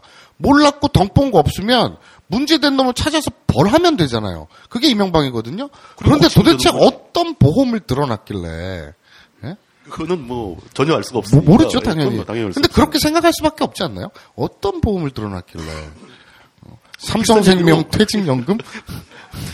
그 일반적으로 이명박 시절에는 정당성 얘기가 왜 시비가 안 됐냐면은 이명박이 당선된 대선을 관리한 정부가 참여정부였던 거예요. 사람들은 이명박이 당선된 대선에 그 대선 자체를 부정할 수 있는 저게 아무것도 없었던 거예요. 상상을 못 했던 거죠. 그런 일이 벌어질 수가 없었다고 보는데 지금 박근혜 정부는 이명박 정권이 운영한 대선에서 당선된 거 아닙니까? 정당성 시비를 피할 수가 없었던 거예요. 원래부터 처음부터. 예, 그 우리 고종석 선생님 JS라고 JS. 하죠. 예. 아시는 분들 계시겠지만 예. JS 고종석 선생님께서 트윗에서 계속 발언하시는 얘기도 똑같아요. 그분은 자신을 숙고, 숙골이라고 칭하고 질서주의자라고 하는데 지금 박근혜 정부가 왜 이런 식으로 하는지 모르겠다. 스스로 정당성을 찾아가는 또 모자른 판을 스스로 까먹고 있다고 하면서 지금 물뚝 부장님 말씀하고 대동소이한 말씀들을 하시거든요. 근데 사석에서 보면 두 분이 서로를 되게 애정하세요. 내가 보면 정말 아, 질투나 왜 그렇게 서로 뭐랄까 애정 관계 일방적이지 않고 서로 좋아하는 것 같은데요. 고종석 씨하고는 그러니까 뭐 일찍부터 알았다 그런 거 아니고요. 딴지 때문에 알게 됐고 그 너브리 편집장님 소개로 처음에 만나게 되고 그 다음부터 제가 이제 그분에 대해서 좀 그분의 책도 보고 좋아하게 됐는데 뭐 다른 것 떠나서 저는 그분의 그 언어에 대한 감각을 굉장히 높이 삽니다. 아마 지금 이렇게 얘기하면 또 다른 분들이 화낼지 모르지만 당대 최고라고 봐요. 그 언어에 대한 감각과 언어에 대한 지식. 언어의 역사라든가 언어가 어떻게 바뀌었는가 또 우리 문장을 쓰는 방법 제가 갖지 못한 걸 갖고 있는 사람이라서 좋아하는 거죠. 근데 그분이 저를 좋아한다? 그건 모르겠어요. 그분은 저번에 왜 술자리 그런 거야? 물리학을 잘 알아서 좋아한다고. 그, 그분은 저 중2 때 뭐 2차 방정식에서 수학을 포기했다는 분이니까 뭐 그럴 수 있겠지. 그, 그런 걸 자기가 이과적 지식이 없어서 저를 좋아하실 수도 있고. 근데 지난, 지난번에 술 드시면서 한 얘기 보니까 제가 집사람하고 사이가 좋은 걸 부러워하시는 것 같아요. 자, 이제 시간 거의 다 됐으니까 마무리하죠. 그, 지금 딴지 인터뷰 몇 네. 회 진행됐죠? 모르겠어요, 몇 회인지. 못했지? 예, 회를 안, 카운트를 안 하니까. 왜? 우리 아브라인 이용고는 지금 그런 쓰레기 같은 프로그램하고 어디 비교를. 요번 주에 30회인데 자기 타이틀 기억도 못해요? 그러면 한 몇 명 정도가 거쳐갔을까요? 네? 몇 명 정도가 인터뷰위로 나섰을까요? 음, 한, 한, 열댓 명? 이십 명? 예, 뭐 그렇게 많지 않죠. 개인적으로 가장 재밌었던 한 인터뷰위만 꼽으라면 아, 한 개 뽑으라면. 한 명만. 전반적으로 인터뷰는 다 괜찮았는데, 저는 개인적으로. 괜찮았대요. 예. 그럼 괜찮았지. 알겠습니다. 어, 최근에 올라왔던 그, 트랜스젠더 수진님하고 했던 인터뷰가, 제가 만들고자 했던, 만들고 싶었던 딴지 인터뷰의 원형에 제일 가까운, 머릿속 그림에 예, 가장 제가 가까웠던. 머릿속에 갖고 있던 이미지와 가장 근접한 그런 에피소드였다고 저는 보고 있습니다. 예. 그, 그거 좀 내용 좀 설명해 주시죠. 어떤 그림이었는데. 뭐 별거 없습니다. 그러니까 우리나라에서 성적 소수자가 받는 박, 어, 또 받는 처우 그 현실. 그래서 결론은 그거였어요. 그러니까 솔직히 정상적인 사람이라면은 뭐, 뭐 정상적인 말 표현도 이상하지만 성적 소수자들에 대한 입장 중에 상당 부분 본능적인 혐오거든요. 혐오가 있다는 걸 이해한다. 하지만 정상적인 시민이라면 그 혐오를 표출하지는 말자. 왜냐 그 사람들은 혐오의 대상이 아니기 때문에 뭐 이런 얘기였어요. 근데 그 수진님이 굉장히 준비를 많이 하셨고 그 오- 오죽하면 그 긴 세월 동안 이 쌓였던 이야기하고 싶은 그 내용이 얼마나 많았을지 이해하는데 그거를 다행히 조리 있게 잘 풀어주셔가지고 굉장히 많은 분들이 그걸 보고 생각이 좀 바뀌었다. 몰랐던 걸 알게 됐다. 이렇게 바- 반응을 해주셔가지고 저는 굉장히 고마웠던 에피소드 같아요. 예. 알겠습니다. 그 이제 좀 마무리 할게요. 느끼하다는 거는 인정하시죠? 목소리만. 아, 외모도.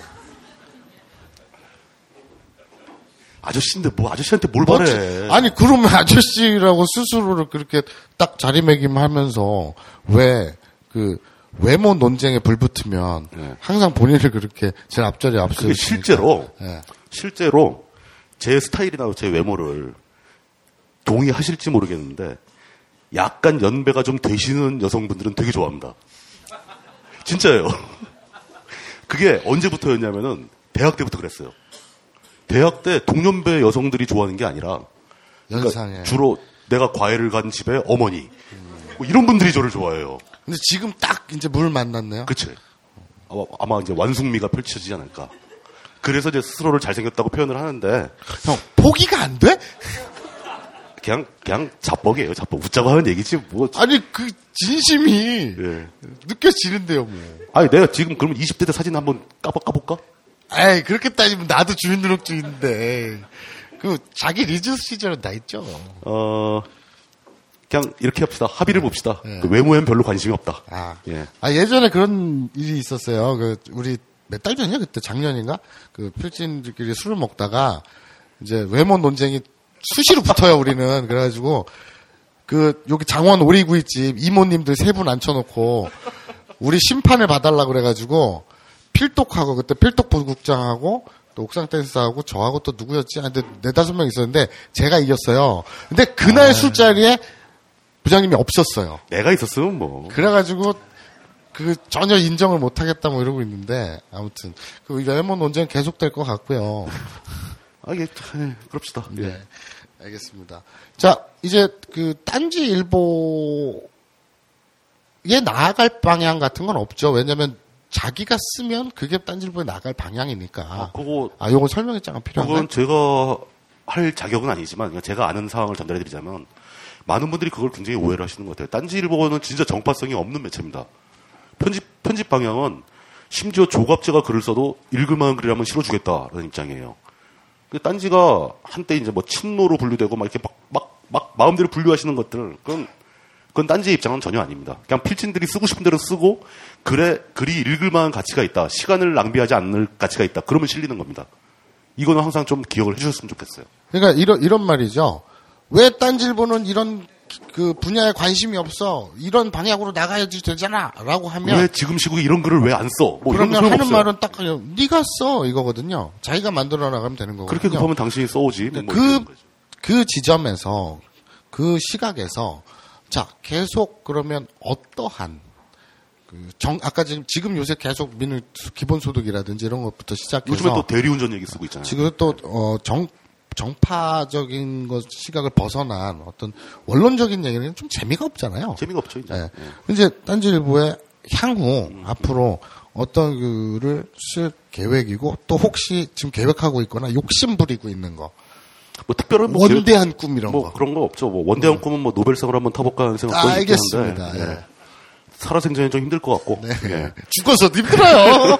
다시 태어나면 가능하죠. 예. 제가 쓰고 싶은 글, 여러분들한테 보여드리고 싶은 글은 그러니까 저는 이제 기본적으로 글이 가장 우선이거든요. 방송은 재미있고 또 좋아하시니까 그냥 하는 건데 쓰고 싶은 글은 그겁니다. 뭐 진짜 역사에 남을 명작을 쓰고 싶다. 뭐 진짜 뭐 엄청나게 많은 사람이 보, 보고 싶어 할 글을 쓰고 싶다. 이런 건 전혀 없고요. 단지 딱 하나. 그러니까 여러분들이 미처 생각하지 못했던 지점, 여러분들이 흔히 보면서도 놓쳤던 부분들 이런 거를 보여드리면서 어, 한번 멈춰가지고 아 이런 것도 있었구나 하고 다시 한번 주변을 둘러볼 수 있게 만드는 그런 글들을 써보고 싶다. 그것도 아주 쉽게 서- 납득하기 쉽게 뭐 이런 정도의 욕심만 가지고 있습니다. 자, 그럼 끝으로 뭐 트윗이 됐던 그 맞박 지면이 됐던 팟캐스트가 됐던 많은 분들이 이제 귀를 기울이고 읽고 소비하잖아요. 그러면 그런 독자들, 그런 청취자들에게 뭐 아무 말이나 뭐 당부하고 싶은 말이라든지 하고 싶은 말 마지막 듣고 마무리하도록 하겠습니다. 제가 뭐 이렇게 뭐 오래 살아오는 사람도 아니고 그래서 뭐 80년대를 겪고 자라온 세대니까 뭐 좀 격동기에는 살았죠. 그 이런저런 상황도 많이 겪어봤습니다. 뭐 이명박만큼 해보지 못했지만 이것저것 많이 해봤고 그러고 얻게 된 결론은 가장 중요한 가치는 지금 이 순간이 이 순간에 내가 행복한 겁니다. 행복이란 건 별거 없고요. 지금 이 순간에 내가 재미있는 겁니다. 어떤 일에 진짜 평생을 걸고 매진해서 그 일을 성취해내는 사람들을 보면 대단한 사람들이죠. 위인들입니다. 전 그런 사람들, 그 사람들의 인생은 불행했을 거라고 보는 거죠. 놀지도 못하고, 다른 거 아무것도 못 해보고, 한 가지만 한다는 것은 일종의 집착입니다. 그런 거 다 버리고, 뭐 그런 원대한 꿈 꾸지 말고, 재미를 최, 최우선의 가치로 놓고 살자. 즐겁고 행복하게 살자. 비록 누군가 위에 있어도 뭐 언제든지 바뀔 수 있는 거 아닙니까? 뭐 우리 일생의 5년은 쉽게 보면 10몇 분의 1밖에 안 되는 시간이고 그 와중에도 재미를 찾길 바라고 그래서 제가 딴지를 좋아하는 거죠. 재미를 주려고 노력을 하니까. 여러분들도 그렇게 좀 여유 있고 재미있고 행복하게 사셨으면 좋겠다. 라는 말씀을 드리고 마치겠습니다.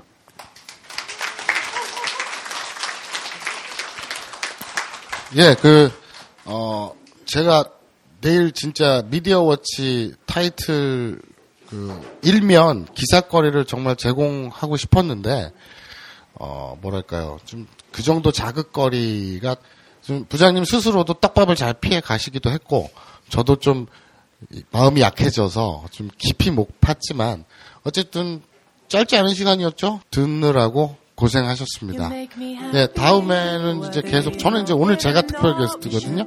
딴지 인터뷰 인터뷰어로 물뚝심송님이 어떤 인터뷰를 초대해서 진행을 하실 테니까 많은 청취 부탁드립니다. 감사합니다.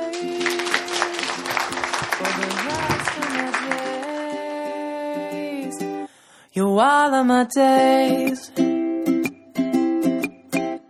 You're looking so cool, you're looking so fly. I can't deny that when I'm staring you down and dead in the eye. I wanna try to be the person you want, the person you need. It's hard to conceive that somebody like you could be with someone like me. I'm happy knowing that you are mine. The grass is greener on the other side. Could lay here for hours and just uh, reminisce. Ooh, ooh.